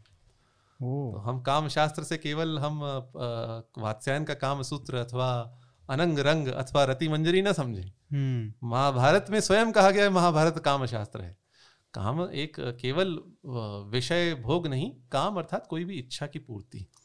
तो वो इच्छाओं की पूर्ति का भी शास्त्र महाभारत। तो नीति शास्त्र भी है महाभारत और इसमें जो नीति कथाएँ हैं पचास से अधिक हैं लगभग साठ के आसपास होंगी साठ एक होंगी पंचतंत्र में अधिक से अधिक हैं हितोपदेश में लगभग इतनी हैं। तो उनमें इक्यावन कथाएँ चुनकर हम्म। उनका उनकी प्रस्तावना के साथ उनके उपसंहार के साथ और आ, इनके इनसे क्या सीख मिलती है? क्योंकि नीति कथा का एक अभिन्न अंग है उससे मिलने वाली सीख। हम्म। छोटी से छोटी नीति कथा भी हो जैसे पंछी जाल लेकर उड़ गए इसमें भी एक सीख है। तो इस पर काम इतना नहीं हुआ है और इतनी प्रसिद्ध नहीं है महाभारत नीति, नीति कथाएँ तो मुझे इच्छा हुई थी कई वर्षों से इस पर एक पुस्तक लिखूं और ये मैंने अंग्रेज़ी और हिंदी दोनों में साथ में अब इनका विमोचन होगा और ये आएँगे। ये का मतलब बहुत नीश सब्जेक्ट है ये एरिया इन द सेंस कि मतलब आपके पास तो इतने विषय होते होंगे जी। जिन पे आप लिख सकते हैं। और मुझे लगता है कि बहुत सारे रोचक होते होंगे। ये मतलब ऐसा विषय चुनना जहाँ पे बहुत लोगों की रुचि ना भी हो जी। है ना? क्योंकि युधिष्ठिर कैसे थे या उनको धर्मराज क्यों बोला या कर्ण का चरित्र कैसा है इन इन विषयों पे तो बहुत लोग बहुत लोगों की रुचि होगी। जी। लेकिन नीति कथाओं पे ये आप कैसे यू नो डिसाइड करते मेरी हो? मेरी uh, मेरी मान्यता है नीति कथाओं में तो और लोगों की रुचि होती है क्योंकि बालक लोग बहुत पढ़ते हैं इसको हाँ। बालकों के लिए पंचतंत्र की हितोपदेशी कथाएँ और जो किशोर वर्ग है हम्म। और बड़े महाभारत की कथाएँ तो बड़े लोगों के लिए भी हैं जो इसमें नीति कथाएँ प्रस्तुत हैं इतने अच्छे अच्छे भाव दिए दूसरी एक बात है जो महाभारत का अनुवाद करने की मेरी बहुत इच्छा थी कभी अच्छा तो पूरा करने में तो बरसों लग जाएँगे तीन चार बरस लग सकते हैं हाँ। परंतु मैंने सोचा चलिए एक भाग का तो अनुवाद करें जो रोचक है हम्म। और जिससे बहुत सीख मिलती है और जो विशेषतः बालकों के लिए किशोरों के लिए हम्म। जिसमें बहुत कुछ मनोरंजन भी है और साथ में सीखें भी हैं तो इसको तो मुझे लगता है कि एक बुकलेट के तौर पे भी लेके ले आना चाहिए जो बच्चों के लिए कार्टून टाइप्स में बनाए अवश्य और मेरा आ, आ, मेरी आशा है ऐसा हम्म। होगा इस पर कुछ चलचित्र बनाने का कार्य हो बिल्कुल तो मैं बहुत प्रसन्न होऊँगा और आ, हो सकता है आगे हो भी ऐसा कार्य जैसे एसी के कॉमिक्स की तरह अगर कुछ लाया जा सके तो इसका कुछ संक्षिप्त रूप आए हम्म। और सामने आए तो मैं, मैं बहुत प्रसन्न हूँ मुझे इसके बारे में नहीं पता था आ, कि इतनी सारी नीति कथाएँ हैं। तो कुछ बताइए दो चार। देखिए जैसे भारत में बहुत सारी कथाएँ बहुत समय से प्रचलित हैं। हाँ। जैसे बरसात में पंदरों ने चिड़िया का घोंसला तोड़ दिया। जी। तो ये कथा हितोपदेश में आती है। बंदर भीग रहे थे और चिड़ियाओं ने कहा तुम्हारे पास तुमने घोंसलों से अपने घर क्यों नहीं बनाए? हम्म। तो बंदर क्रोध में आके उन्होंने चिड़िया के घोंसले तोड़ दिए हम्म। अर्थात मूर्ख को उपदेश नहीं देना चाहिए। इस कथा की सीख। हाँ। तो ऐसी बहुत सी पुरानी कथाएँ हैं जो महाभारत में है मूल महाभारत में। हम्म। जैसे एक कथा आती है हमने बाल्यकाल में देखा होगा। एक अच्छा चलचित्र एक आता था एक चिड़िया अनेक चिड़िया। हम्म, दूरदर्शन पे। जी। तो कथा बड़ी रोचक है। एक बहेलिया है जाल बिछाता है। उसमें बिखेर देता है अन्न और पक्षी फंस जाते हैं कबूतर। और फिर वो जब फंस जाते हैं तो उनका राजा कहता है एक साथ पंख फड़फड़ाओ जाल लेकर उड़ो। हम्म। जाल लेकर उड़ते हैं और जाते हैं हिरण्यक नाम के चूहे के पास। चूहा जाल को उतर देता है। ये हमने हम सब जानते हैं कथा है। कथा की सीख क्या है? एकता में बल है। हम्म। एक साथ काम कीजिए तो बल होता है। ये और भी बहुत सी सीखे हैं। अविवेक से काम नहीं करना चाहिए क्योंकि पहले कबूतरों का राजा कहता है यहाँ अन्न कैसे आया जंगल में? मत हम्म। बैठो फिर भी बैठ। तो वो ठीक है मूल इसकी मुख्य सीख है एकता में बल। यही कथा पंचतंत्र में भी आती है हितोपदेश में भी आती है। यही कथा महाभारत में भी आती है पर महाभारत में एक इसका बहुत रोचक अंत है जिसको हम्म। कहते हैं ट्विस्ट इन द प्लॉट कहते हैं। तो हम्म। रोचक ढंग का अंत क्या है? जब दो पंछी जाल लेकर उसमें दो ही पंछी हैं महाभारत का था और ये विदुर ने सुनाई हम्म। विदुर ने सुनाई है दुर्योधन और धृतराष्ट्र को दो पंछी जाल लेकर जाल लेकर उड़ जाते हैं और ये बहेलिया उनके पीछे भागता है तो एक मुनि कहते हैं भाई तुम्हारे दो पंछी जाल लेकर उड़ रहे हैं तुम नीचे क्यों भाग रहे हो हम्म। तो वह कहता है ये एक हो गए इसलिए जाल लेकर उड़ रहे हैं पर जब ये लड़ेंगे तब गिरेंगे और तब मैं पकड़ हम्म। बहुत रोचक बात है पंचतंत्र में भी यह श्लोक आता है और हितोपदेश में भी आता है जिसमें वो बहेलिया कहता है जब ये एक होकर मेरा जाल लेकर उड़ रहे हैं पर जब लड़ेंगे तो गिरेंगे और मैं पकड़ लूँगा। पर पंचतंत्र और हितोपदेश में वो लड़ते नहीं है चूहा जाल काट देता है। महाभारत में वो दो पंछी लड़ते हैं और लड़ते हैं तो गिरते हैं हम्म। और गिरते हैं तो बहेलिया उनको पकड़ लेता है उनके बिना जाने। तो यहाँ विदुर ने पूरी सीख सिखाई पहली सीख एकता में बल है और दूसरी सीख एकता क्षण भंगुर भी हो सकती है हम्म। और यदि वह क्षण भंगुर एकता टूट गई तो सब किए कराए पर पानी फिर जाता है हम्म। तो यह रोचक कथा है और इसी प्रकार तीन मछलियों की जो कथा है एक जो ढील ढाल दे के काम करती है एक जो संकट आने पर सोच लेती है और एक जो बहुत पहले से विचार करके रखती है वो कथा पंचतंत्र में आती है हम्म। महाभारत में भी है ऐसी अनेकों कथाएँ हैं जिसमें ऋषि पात्र भी हैं और साथ में कोई पशु पक्षी पात्र है। हम्म। इसमें ऋषि पात्र है और कोई दिशा पात्र है अष्टावक्र ऋषि और उत्तर दिशा की कथा है हम्म। जिसमें नदियों और समुद्र की एक कथा है और एक पेड़ और नारद की कथा है घमंडी पेड़ की कथा तो इसमें बहुत पशु पक्षी तो पात्र हैं ही पर एक साथ में कुछ बहुत दिव्य और उदात्त पात्र भी हैं। अच्छा। और इनके साथ जो इनके संवाद होते हैं इसमें मनोरंजन तो है ही और वो भी कहीं कहीं तो बहुत उत्कृष्ट मनोरंजन से एक एक कथा है जो शल्य ने सुनाई है कर्ण को अच्छा अब जब कर्ण सत्रहवें दिन के युद्ध में शल्य को सारथी बनाकर निकलते हैं हम्म। तो उसमें भी बड़ी अच्छी भूमिका है कर्ण कहते हैं देखिए दुर्योधन से कहते हैं कर्ण कहता है मैं अर्जुन से बढ़ चढ़ कर हूँ सब बातों में पर हम्म। मेरे पास उसके जैसा सारथी नहीं है हाँ। शल्य मेरे सारथी बने तो मैं कुछ कर पाऊँ। हाँ। तो दुर्योधन शल्य कहते हैं तो आप इनके सारथी बन जाइए। हम्म। शल्य कहते हैं तो मेरा अपमान है। तो दुर्योधन कैसे कहते हैं? दुर्योधन क्या कहते हैं? कहते हैं अरे अश्वविद्या में तो आप कृष्ण के समान है। तो तब शल्य मान जाते हैं तो हाँ।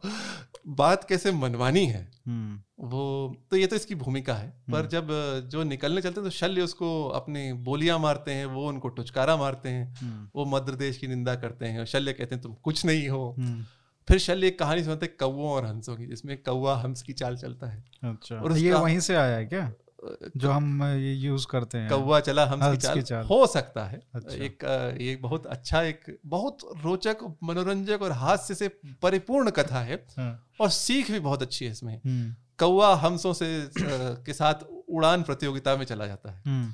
और वो कैसे उड़ता है कैसे नाटकीय ढंग से उड़ता है फिर क्या होता है फिर हम्स उड़ता है हम्म। फिर अंत में क्या होता है और कौवे को कैसे सीख मिलती है तो उसमें जो हास्य है इतना इतना उसमें रिफाइंड जो इसको बहुत उत्कृष्ट कोटि का हास्य है। अच्छा। और ऐसी ऐसी कथाएँ और कुछ कथाएँ हैं जो आपको रुला देंगी आँखों में आँसू ले आएँगी। हम्म। करुण रस उसमें छा जाता है। कुछ कथाओं में बड़ी सुंदर प्रकृति की सुंदरता का वर्णन है।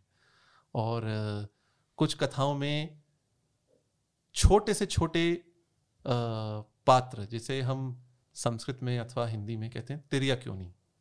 पशु पक्षी अथवा पाप योनि राक्षस चांडाल हम्म। ये सब ऊपर उठ जाते हैं अच्छा एक चांडाल को देव पद मिल जाता है जब गधी से बात करता है गधी उसको सीख देती है हम्म। फिर चांडाल तपस्या करता है और वो देवता बन जाता है चांडाल और दूसरी ओर एक ब्राह्मण की कथा जिस जो इन कथाओं में सबसे जो जो मेरे अनुवाद किया है सबसे निकृष्ट सबसे पापिष्ट सबसे घिनौना एक पात्र है वो ब्राह्मण हम्म। वो है गौतम हम्म। जिसकी एक हंस से मित्रता होती है बगुले से मित्रता होती है। हम्म। क्षमा कीजिए। और बगुला उसको धन दिलवाता है और वो बगुले को ही मार देता है विश्वासघात करता है। तो और फिर उसकी क्या दुर्गति होती है? आ, तो ऐसे ऐसी रोचक कथाएँ जिनमें सांप और पशु पक्षी और चूहा बिल्ली चिड़िया और पतेना पक्षी ये सब हम्म। ऋषियों के साथ मिलकर कृष्ण भगवान के साथ एक गिरगिट का संवाद है। अच्छा। हाँ हाँ। और भीष्म और एक अजगर का संवाद है। हम्म। और इंद्र और एक तो एक सुग्गे का संवाद है तोते का संवाद है। और ऐसे ही एक ऋषि हैं जो एक पक्षी बन जाते हैं। वो हम्म। पक्षी योनि में कैसे आग से बचते हैं ये सब कथाएँ हैं। तो बहुत पंचतंत्र और हितोपदेश की कथाओं से गहराई इनमें बहुत अधिक है। और मनोरंजक तो है ही रोचकता तो है ही। तो ये तो अभिभावकों के लिए भी बहुत अवश्य। अवश्य है। और पुस्तक में मैंने लगभग ढाई सौ टिप्पणियाँ भी दी हैं ढाई सौ से तीन सौ।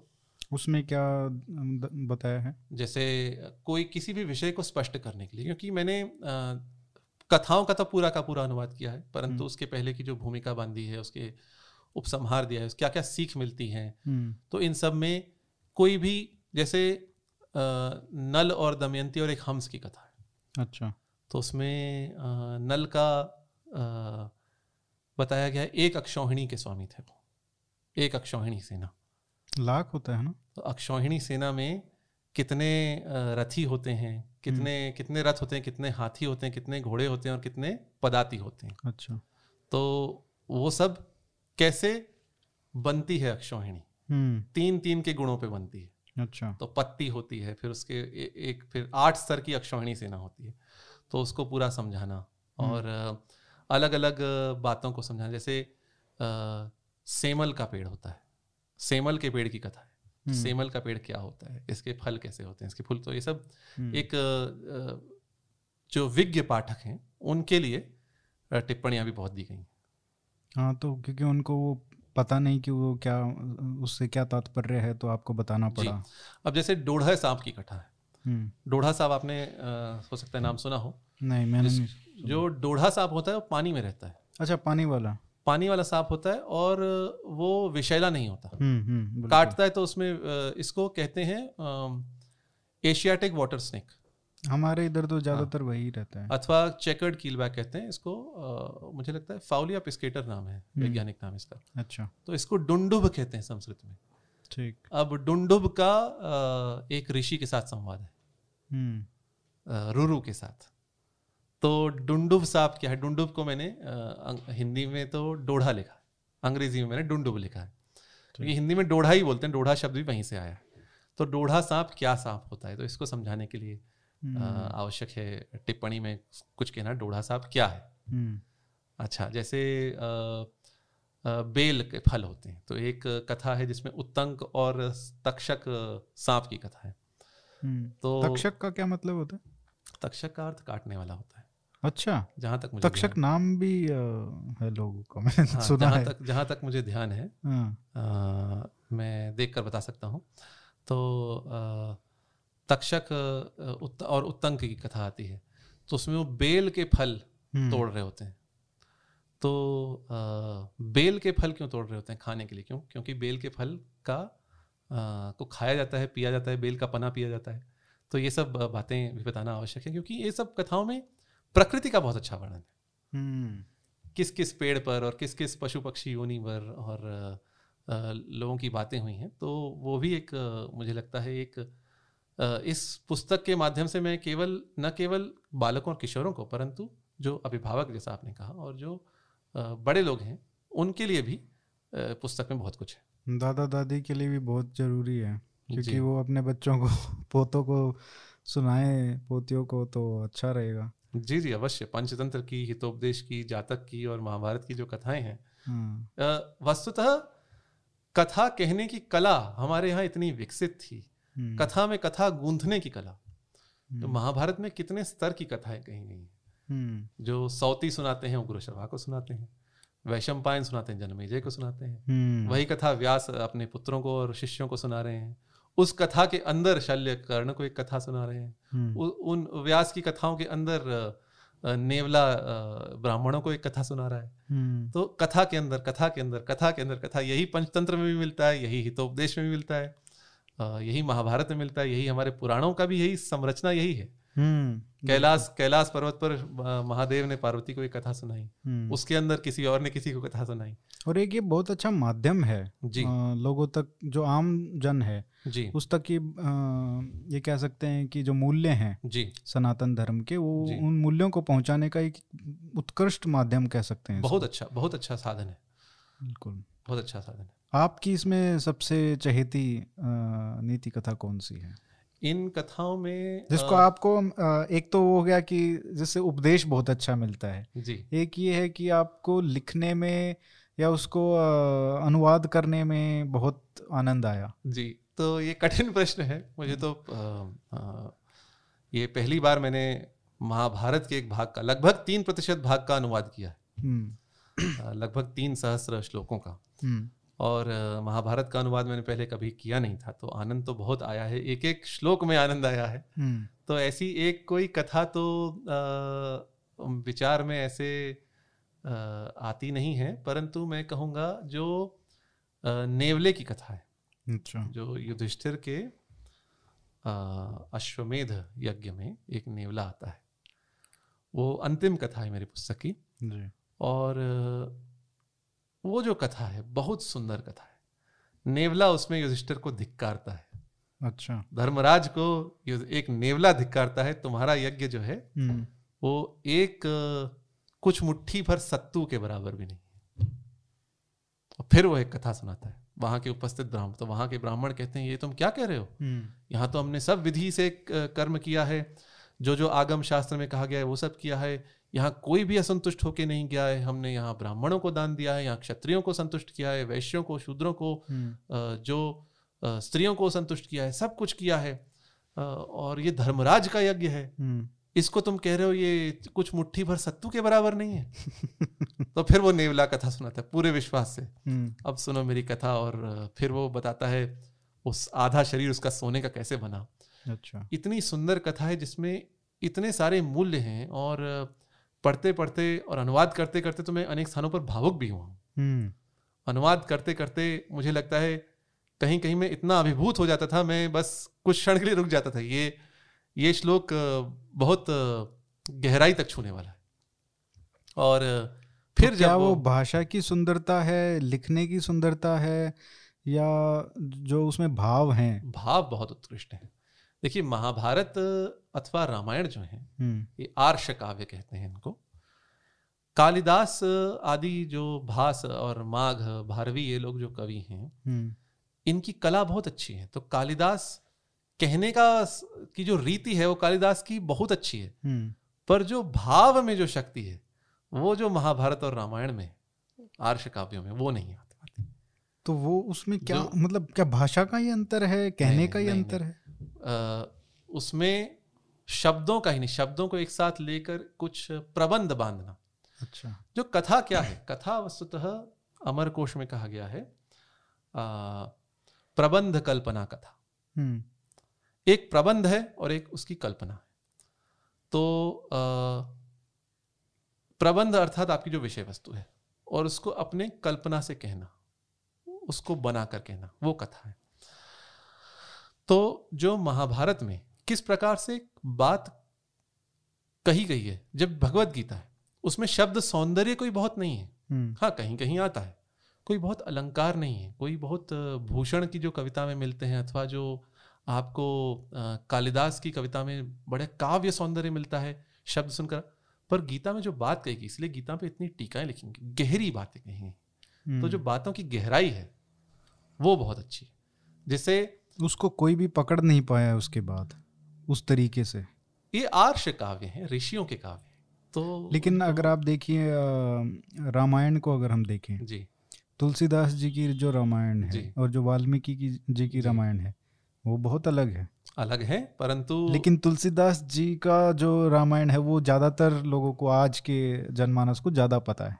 उसका कारण है क्योंकि उन्होंने अवधि में लिखा जो भाषा लोगों को जन भाषा थी उस समय हाँ।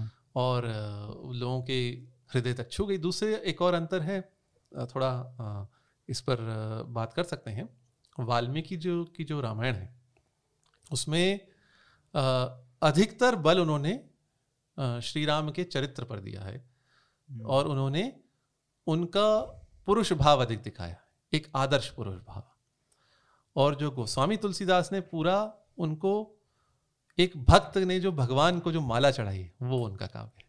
तो वो समय के हिसाब से हाँ, भी अगर तो कहें तो, तो तुलसीदास के भाव में भक्ति बहुत उभर कर सामने आई है। और वो जिस समय में हुए भक्ति काल के ही समय में जिस समय में हुए उस समय जो परिस्थिति थी उस समय जो भाषा थी उसके अनुसार उन्होंने लिखा है। ऐसे मान्यता तो मान्यता भी है और लोग अभिनव वाल्मीकि कहते भी हैं तुलसीदास को। हम्म। जो भक्तमाल काव्य है नाभादास का। हम्म। उसमें उस समय की मान्यता के अनुसार तुलसीदास को वाल्मीकि का जन्म बताया गया है हम्म। परंतु वाल्मीकि आदि कवि हैं उनकी उनका प्रकृति वर्णन के सामने कोई और है नहीं टिकता नहीं है और रामायण में ही कहा गया है परम कवि नाम आधारम कवियों के परम आधार हैं और परम अर्थात भविष्य में होने वाले कवियों के आधार हैं हम्म। इसलिए जो कालिदास हैं और महाभारत में भी वाल्मीकि रामायण के कई श्लोक आ जाते हैं श्लोकार्ध आ जाते हैं पूरे पूरे श्लोक आ जाते हैं हम्म। तो वाल्मीकि की तुलना तो किसी से हो ही नहीं सकती तो वो अपने स्थान पर हैं तुलसीदास जी अपने स्थान पर हैं दोनों की अलग अलग विशेषताएँ हैं हम्म। दोनों में भेद है परंतु लेकिन मैं ये कहना चाह रहा था कि महाभारत में तो ऐसा हुआ भी नहीं है है ना महाभारत के भी अनुवाद हुए हैं लेकिन इतना नहीं कि तुलसीदास जी जितना उतना तो नहीं हुआ है परंतु जैसे भागवत का हुआ है। जो सूर सागर सूरदास ने लिखा था इसे कहते हैं जिसमें कहा जाता है एक लाख पद हुआ करते थे। हम्म। आजकल सात आठ सहस्र मिलते हैं। तो वो भागवत पर उन्होंने लिखा था पर ऐसा महाभारत का हो सकता है कई भाषाओं में तो हुए हैं।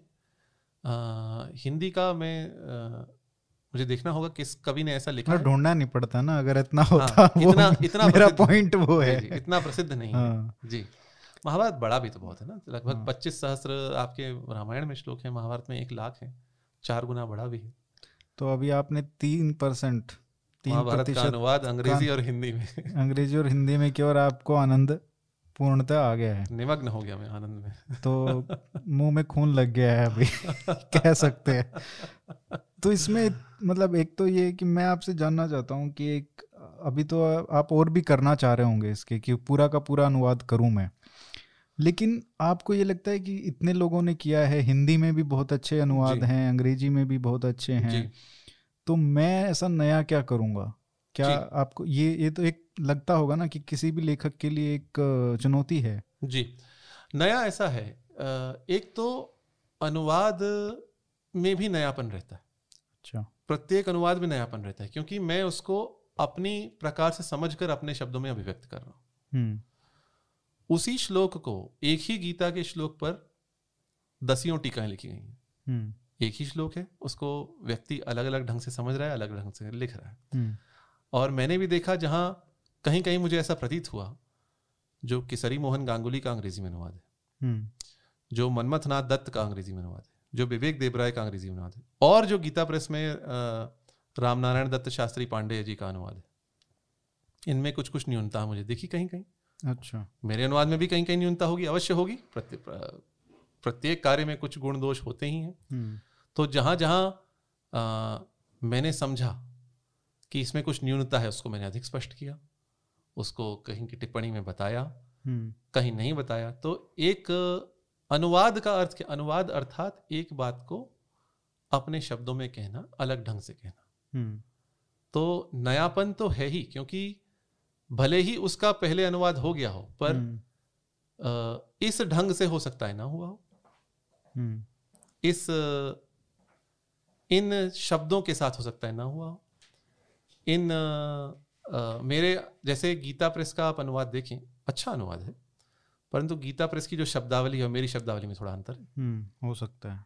जो उनके लिखने का भी तरीका भी थोड़ा ऐसा है कि जो कह सकते हैं कि अब जैसे हो गया अब जैसे गीता प्रेस में ऑब्सोलेट तो नहीं कहूँगा। मैं कहूँगा अच्छा है अपने स्थान पे ठीक ही है। हम्म। पर जो जैसे आप ये देख लीजिए एक उशीनर की कथा आती है अथवा शेबी की कथा आती है इसमें एक सेन है। सेन अर्थात हॉक बाज। अच्छा तो ये भीमसेन जो बोलते थे उसके वो दूसरा है। उसके पीछे क्या कारण है सेन होने का नाम लगाने भीमसेन में जो सेन लगा है वो सेना से आया है। अच्छा। भीमा सेना यस्य स भीम सेना। जिसकी सेना भयानक है वो भीमसेन है। ओ अच्छा। जी ठीक ठीक। और जो हिंदी का सेन शब्द है वो संस्कृत में शेन शब्द है जो हम हॉक को अथवा बाज को कहते हैं। हम्म। तो आ, गीता प्रेस के अनुवाद में बाज ही लिखा है मैंने सेन लिखा है।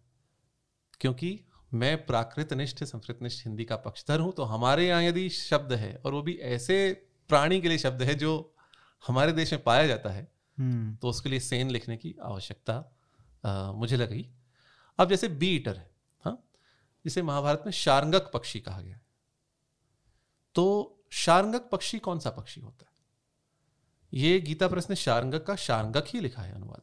हम्म। और पूरा शार्ंगक उपाख्यान है महाभारत में जो आदि पर्व में आता है जिसमें चार पतेना पंछी होते हैं। हम्म। पतेना जिसे बी ईटर कहते हैं अंग्रेज़ी में। तो अब गीता प्रेस के नाम में शार्ंगक का शारंगक ही लिख दिया।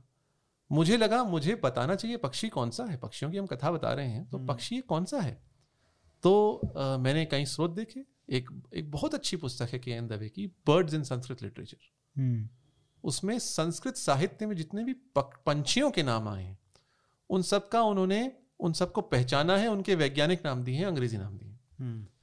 तो उन्होंने जो तर्क दिए हैं जो बहुत अच्छी पुस्तक है हम्म। और वहाँ मैंने एक स्थान पर लिखा भी है हो सकता है शारंगक पक्षी ये भी हो सकता है आपका जिसे कहते हैं हॉर्नबिल जिसे धनेश पक्षी कहते हैं हिंदी में। हॉर्नबिल जिसे हॉर्नबिल की कई प्रजातियाँ पाई जाती हैं भारत में। अच्छा। तो पर उनके अनुसार के दवे के अनुसार शार्ंगक पक्षी पतेना पंछी जिसे हम बीटर कहते हैं अंग्रेज़ी में। हम्म। और हिंदी में कहते हैं पतेना। हम्म। तो मैंने अपने अनुवाद में पतेना ही लिखा है सर्वत्र। तो ये एक नयापन है। अब जैसे डुंडुम नीचे आपने कर दिया होगा क्लैरिफाई की जी। भाई इसका मतलब हाँ, है। पतेना पंछी है। और हिंदी में पतेना बोलते हैं तो हम हिंदी में पतेना लिखेंगे। आप जैसे हम्म। इसी प्रकार तो मैंने ऐसी सारे पेड़ों की पहचान बताई है सारे पशु पक्षियों की पहचान बताई है। और गीता प्रेस के अनुवाद में नोट्स नहीं है मेरे अनुवाद में है। यद्यपि विवेक देवराय के अनुवाद में भी नोट्स हैं और किसरी मोहन गांगुली के भी नोट्स हैं वो नीचे ही होना ज़रूरी है क्योंकि आप हाँ। वो बहुत कम्बरसम हो जाता है जब आप पीछे जाते हो देखते हो। जी जी तो मे, मेरी पुस्तक में एंड नोट्स हैं जो अंत में जो नोट्स दिए गए हैं। नहीं आप नीचे ही लिखो हर पेज के नीचे लिखना पड़ेगा। तो उसमें अलग होता है ना मज़ा आता है उसमें तभी आप देख के फिर आगे बढ़ सकते हैं। अब जैसे डोढ़ा सांप है। डुंडुभ को डुंडुभ ही लिखा गीता प्रेस के अनुवाद में। मैंने डोढ़ा सांप लिखा क्योंकि हिंदी का शब्द है डोढ़ा तो हिंदी का शब्द प्रयोग होना चाहिए। बिल्कुल। जी। तो प्रयास तो है ही। जी। तो रामायण में भी ऐसे होंगी नीति कथाएँ तो? रामायण में कुछ कथाएँ आती हैं और कुछ कुछ एक महाभारत की नीति कथा है जो दो कबूतरों और बहेलिए की कथा है। उसका तो रामायण में संकेत भी है। अच्छा। जो आ, आ, जब सुग्रीव जब विभीषण जाते हैं श्री राम की शरण में हम्म। तो हनुमान जी कहते हैं इनको आप ले लें सुग्रीव और अनेक वानर वीर इनका विरोध करते हैं कहते हैं इनको आप बंदी बना लें तो वहाँ श्री राम एक श्लोक दो श्लोक बोलते हैं कहते हैं पुराने समय में एक बार एक कबूतर ने एक बहेलिए का हम्म। आदर सत्कार किया था हम्म। यद्यपि उसने उसकी पत्नी को पकड़ लिया था कबूतरी को पकड़ लिया था तब भी उस बहेली का आदर सत्कार किया था और अपने माम से उसको निमंत्रण दिया था हम्म। तो यदि कबूतर ऐसा कर सकता है शरण में आए हुए व्यक्ति का तो मैं क्यों नहीं शरण में आए व्यक्ति को शरण दू हम्म। केवल दो श्लोक आते हैं उसमें संकेत है एक कथा का ये कथा महाभारत में आती है हम्म। ये कथा महाभारत में आती है जो भीष्म युधिष्ठिर को सुनाते हैं तो रामायण में अनेक कथाएँ हैं नीति कथाएँ इतनी नहीं हैं कुछ हैं परंतु देखना होगा मुझे यदि रामायण का भी मेरी इच्छा तो है कुछ भाग का तो अनुवाद हो वाल्मीकि काव्य मैंने पूरा पढ़ा है और बहुत अच्छा भी लगता है। तो देखिए उस विषय में कुछ निकलेगा तो उसके किसी भाग का किसी... अभी तो बहुत कार्य होंगे आपके पास काम के लिए तो अभी बहुत पुस्तकें लिखनी है। जी। आ, तो मैं इस पे फिर से महाभारत पे अगर वापस आए इसमें आपके हिसाब से आ, इसमें श्री कृष्ण ने जो कुछ नीति कथाएँ अगर ऐसी कही हों क्योंकि वो मेरे और बहुत लोगों के फेवरेट कैरेक्टर तो हैं ही जी। महाभारत के। जी। तो उनकी कोई ऐसी नीति कथा है उनसे जुड़ी हुई? जी तो श्री कृष्ण ने कई कथाएँ सुनाई हैं। उनमें से एक कथा है जो भीष्म ने युधिष्ठिर को सुनाई है और कहा है श्री कृष्ण ने सुनाई थी। अच्छा। और उसमें एक सियार और बंदर की कथा है। अच्छा। हाँ तो सियार और बंदर का संवाद होता है हाँ। और वो दोनों पिछले जन्म में मित्र होते हैं। और फिर क्या संवाद होता है वो सब आप पुस्तक में पढ़ेंगे वो पढ़ेंगे। और एक और कथा है जिसमें श्री कृष्ण एक पात्र है। अच्छा। जी वो श्री कृष्ण और एक गिरगिट की कथा है। तो वो किसने सुनाई है? ये सुनाई है भीष्म ने सुनाई है जहाँ तक मुझे ध्यान है भीष्म ने ही अच्छा। सुनाई है। अच्छा। युधिष्ठिर को। अधिकांश कथाएँ इसमें भीष्म ने युधिष्ठिर को सुनाई शांति पर्व और अनुशासन पर्व में। पचास इक्यावन में से लगभग चौबीस। तो ये जो आ, कहानी बताने का जो त, आ, तरीका है जी। ये एक क्विंटेसेंशियल इंडियन वे है जिसको हम कहते हैं और इसकी बहुत आलोचना भी होती है बाहर जी। कि ये तो इतिहास है ही नहीं जी। है ना? मिथ है ये। जी। जो इस तरीके की है और उसका जो तात्पर्य होता है वो है कि आपको किस तरीके से ये नीतियों का ज्ञान या मूल्यों का संप्रेषण किया जाए। जी। तो आप इस इसको कैसे देखते हैं चाहे वो रामायण में हो चाहे महाभारत में हो चाहे और हिस्टोरिकल जो चीज़ें हैं उनको भी थोड़ा ऐसे बढ़ा चढ़ा के बोलना उस तरीके से प्रस्तुत करना ताकि लोगों तक पहुँचे वो। जी। ये एक अपना तरीका है। जी। और उसको एक इतिहास ना मानना। जी। तो इस इसको कैसे देखते हैं? देखिए मैं एक बात कहता हूँ विश्वास अपने स्थान पे है विज्ञान अपने स्थान पे जी। तो एक बहुत अच्छी बात इसमें मैं उदाहरण देता हूँ अमेरिका का।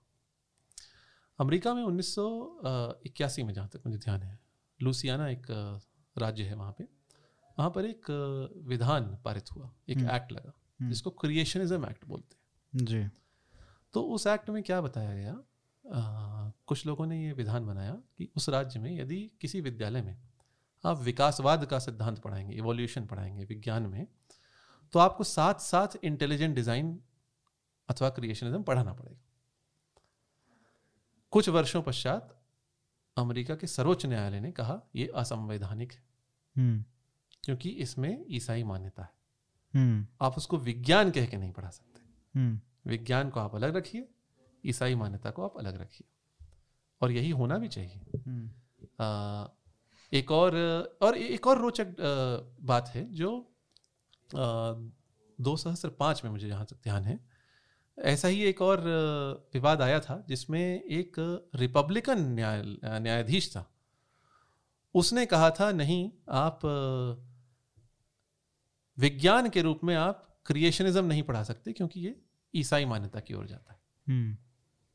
तो हम विज्ञान के रूप में इसको ना पढ़ाएँ और मतलब हिस्ट्री हाँ। के रूप में भी ना पढ़ाएँ जिस तरीके हम इसको से हिस्ट्री भी के रूप में भी ना पढ़ाएँ हम्म। हम इसको पौराणिक अथवा जो भारत में जो इतिहास कहते हैं हम जो इतिहास कहते हैं जिसको हम्म। इतिहास शब्द के कई अर्थ है। जो हमारे यहाँ महाभारत और रामायण को इतिहास ग्रंथ कहा जाता है ठीक है? और पुरावृत्त पुराना वृत्त उसको इतिहास कहते हैं। परंतु हम इनको रामायण महाभारत की कथाएँ कहकर पढ़े। और कथा कहा भी क्या है? महाभारत को स्वयं महाभारतकार ने कथा कहा है रामायण को कथा कहा है। हम्म। तो अलग तो हमें रखना ही चाहिए ये मेरा मत है।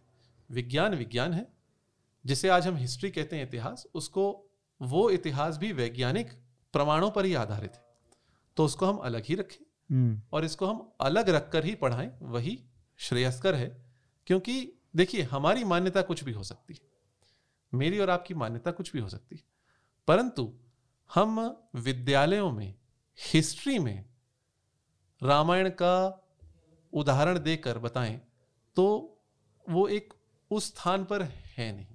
क्योंकि वो हिस्ट्री जिसे आज आज हिस्टोरिकल स्टडीज़ कहते हैं, वो एक पूरी प्रमाण पर आधारित है, जिसे साइंटिफिक हिस्ट्री बोलते हैं। उसमें आपका कार्बन डेटिंग आती है, उसमें आपका ये सब आता है। तो जब तक हम इन दोनों विषयों को अलग रखेंगे कोई समस्या नहीं। जब हम विषयों को मिलाते हैं तो इतिहास अथवा जो हिस्ट्री में हम जैन पुराण भी है, अब जैन पुराणों के अनुसार कथा कुछ और है। शिव पुराण के साथ कथा कुछ और है विष्णु पुराण में कथा कुछ और है महाभारत और रामायण में भी भेद है। रामोपाख्यान जो महाभारत में है हम्म। उसकी कथा में और रामायण की कथा में भी भेद है। तो इसे हम हिंदू स्टडीज़ के रूप में पढ़ाएँ हिंदू लिटरेचर के रूप में पढ़ाएँ तो, तो स्वागत है। हम्म। तो ये मेरा कहना है। ये इतने कॉम्प्लेक्स दोनों ग्रंथ हैं। जी। रामायण और महाभारत तो बहुत ही ज़्यादा। जी। तो कुछ लोग कहते हैं कि रामायण महाभारत को पाठ्यक्रम में राष्ट्रीय स्तर पर लाना चाहिए। जी। जब हम देखते हैं उसकी स्थिति आज कि जिस तरीके से जो थोड़े बहुत पढ़े लिखे भी हैं वो किस तरीके से उसको प्रस्तुत कर रहे हैं। जी। और अगर हम पाठ्यक्रमों में और जिस तरीके से वो अध्यापक जिनको कोई उसका ज्ञान ना हो जी। वो अगर पढ़ाने लगें मुझे तो सोच के ही थोड़ा वो हो रहा है। तो आपका क्या मानना है कि इसको किस तरीके से हमको करना चाहिए आगे बढ़ना चाहिए? मैं जब क्या इसका घर पे ही घर से ही मतलब माँ बाप अपने बच्चों को सिखाएँ या दादा दादी अपने बच्चों को सिखाएँ सुनाएँ? या फिर पाठ्यक्रम में भी कहीं कहीं जगह है इसकी? होना ही चाहिए घर पे तो होना ही चाहिए। पाठ्यक्रम में भी स्थान था पहले आज तो मैं नहीं जानता परंतु तो मैं केंद्रीय विद्यालय में पढ़ा था। तो वहाँ एक सप्लीमेंट्री रीडिंग जो अतिरिक्त पुस्तकें आती थी हम्म। उसमें छठी कक्षा में संक्षिप्त रामायण थी हिंदी में। अच्छा।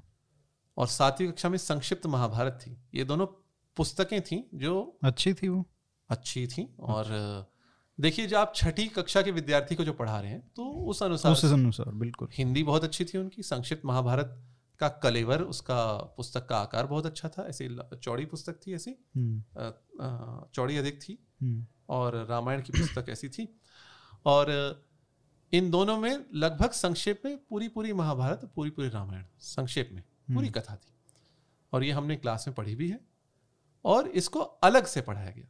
इसको इतिहास का भाग बनाकर नहीं पढ़ाया गया इसको हिंदी का भाग बनाकर नहीं पढ़ा पाया बनाकर नहीं पढ़ा पाया।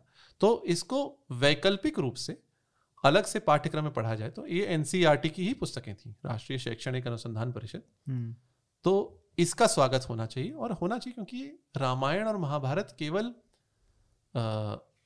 हिंदुओं की धरोहर तो नहीं है तो एक देश की संस्कृति का भाग है हम्म।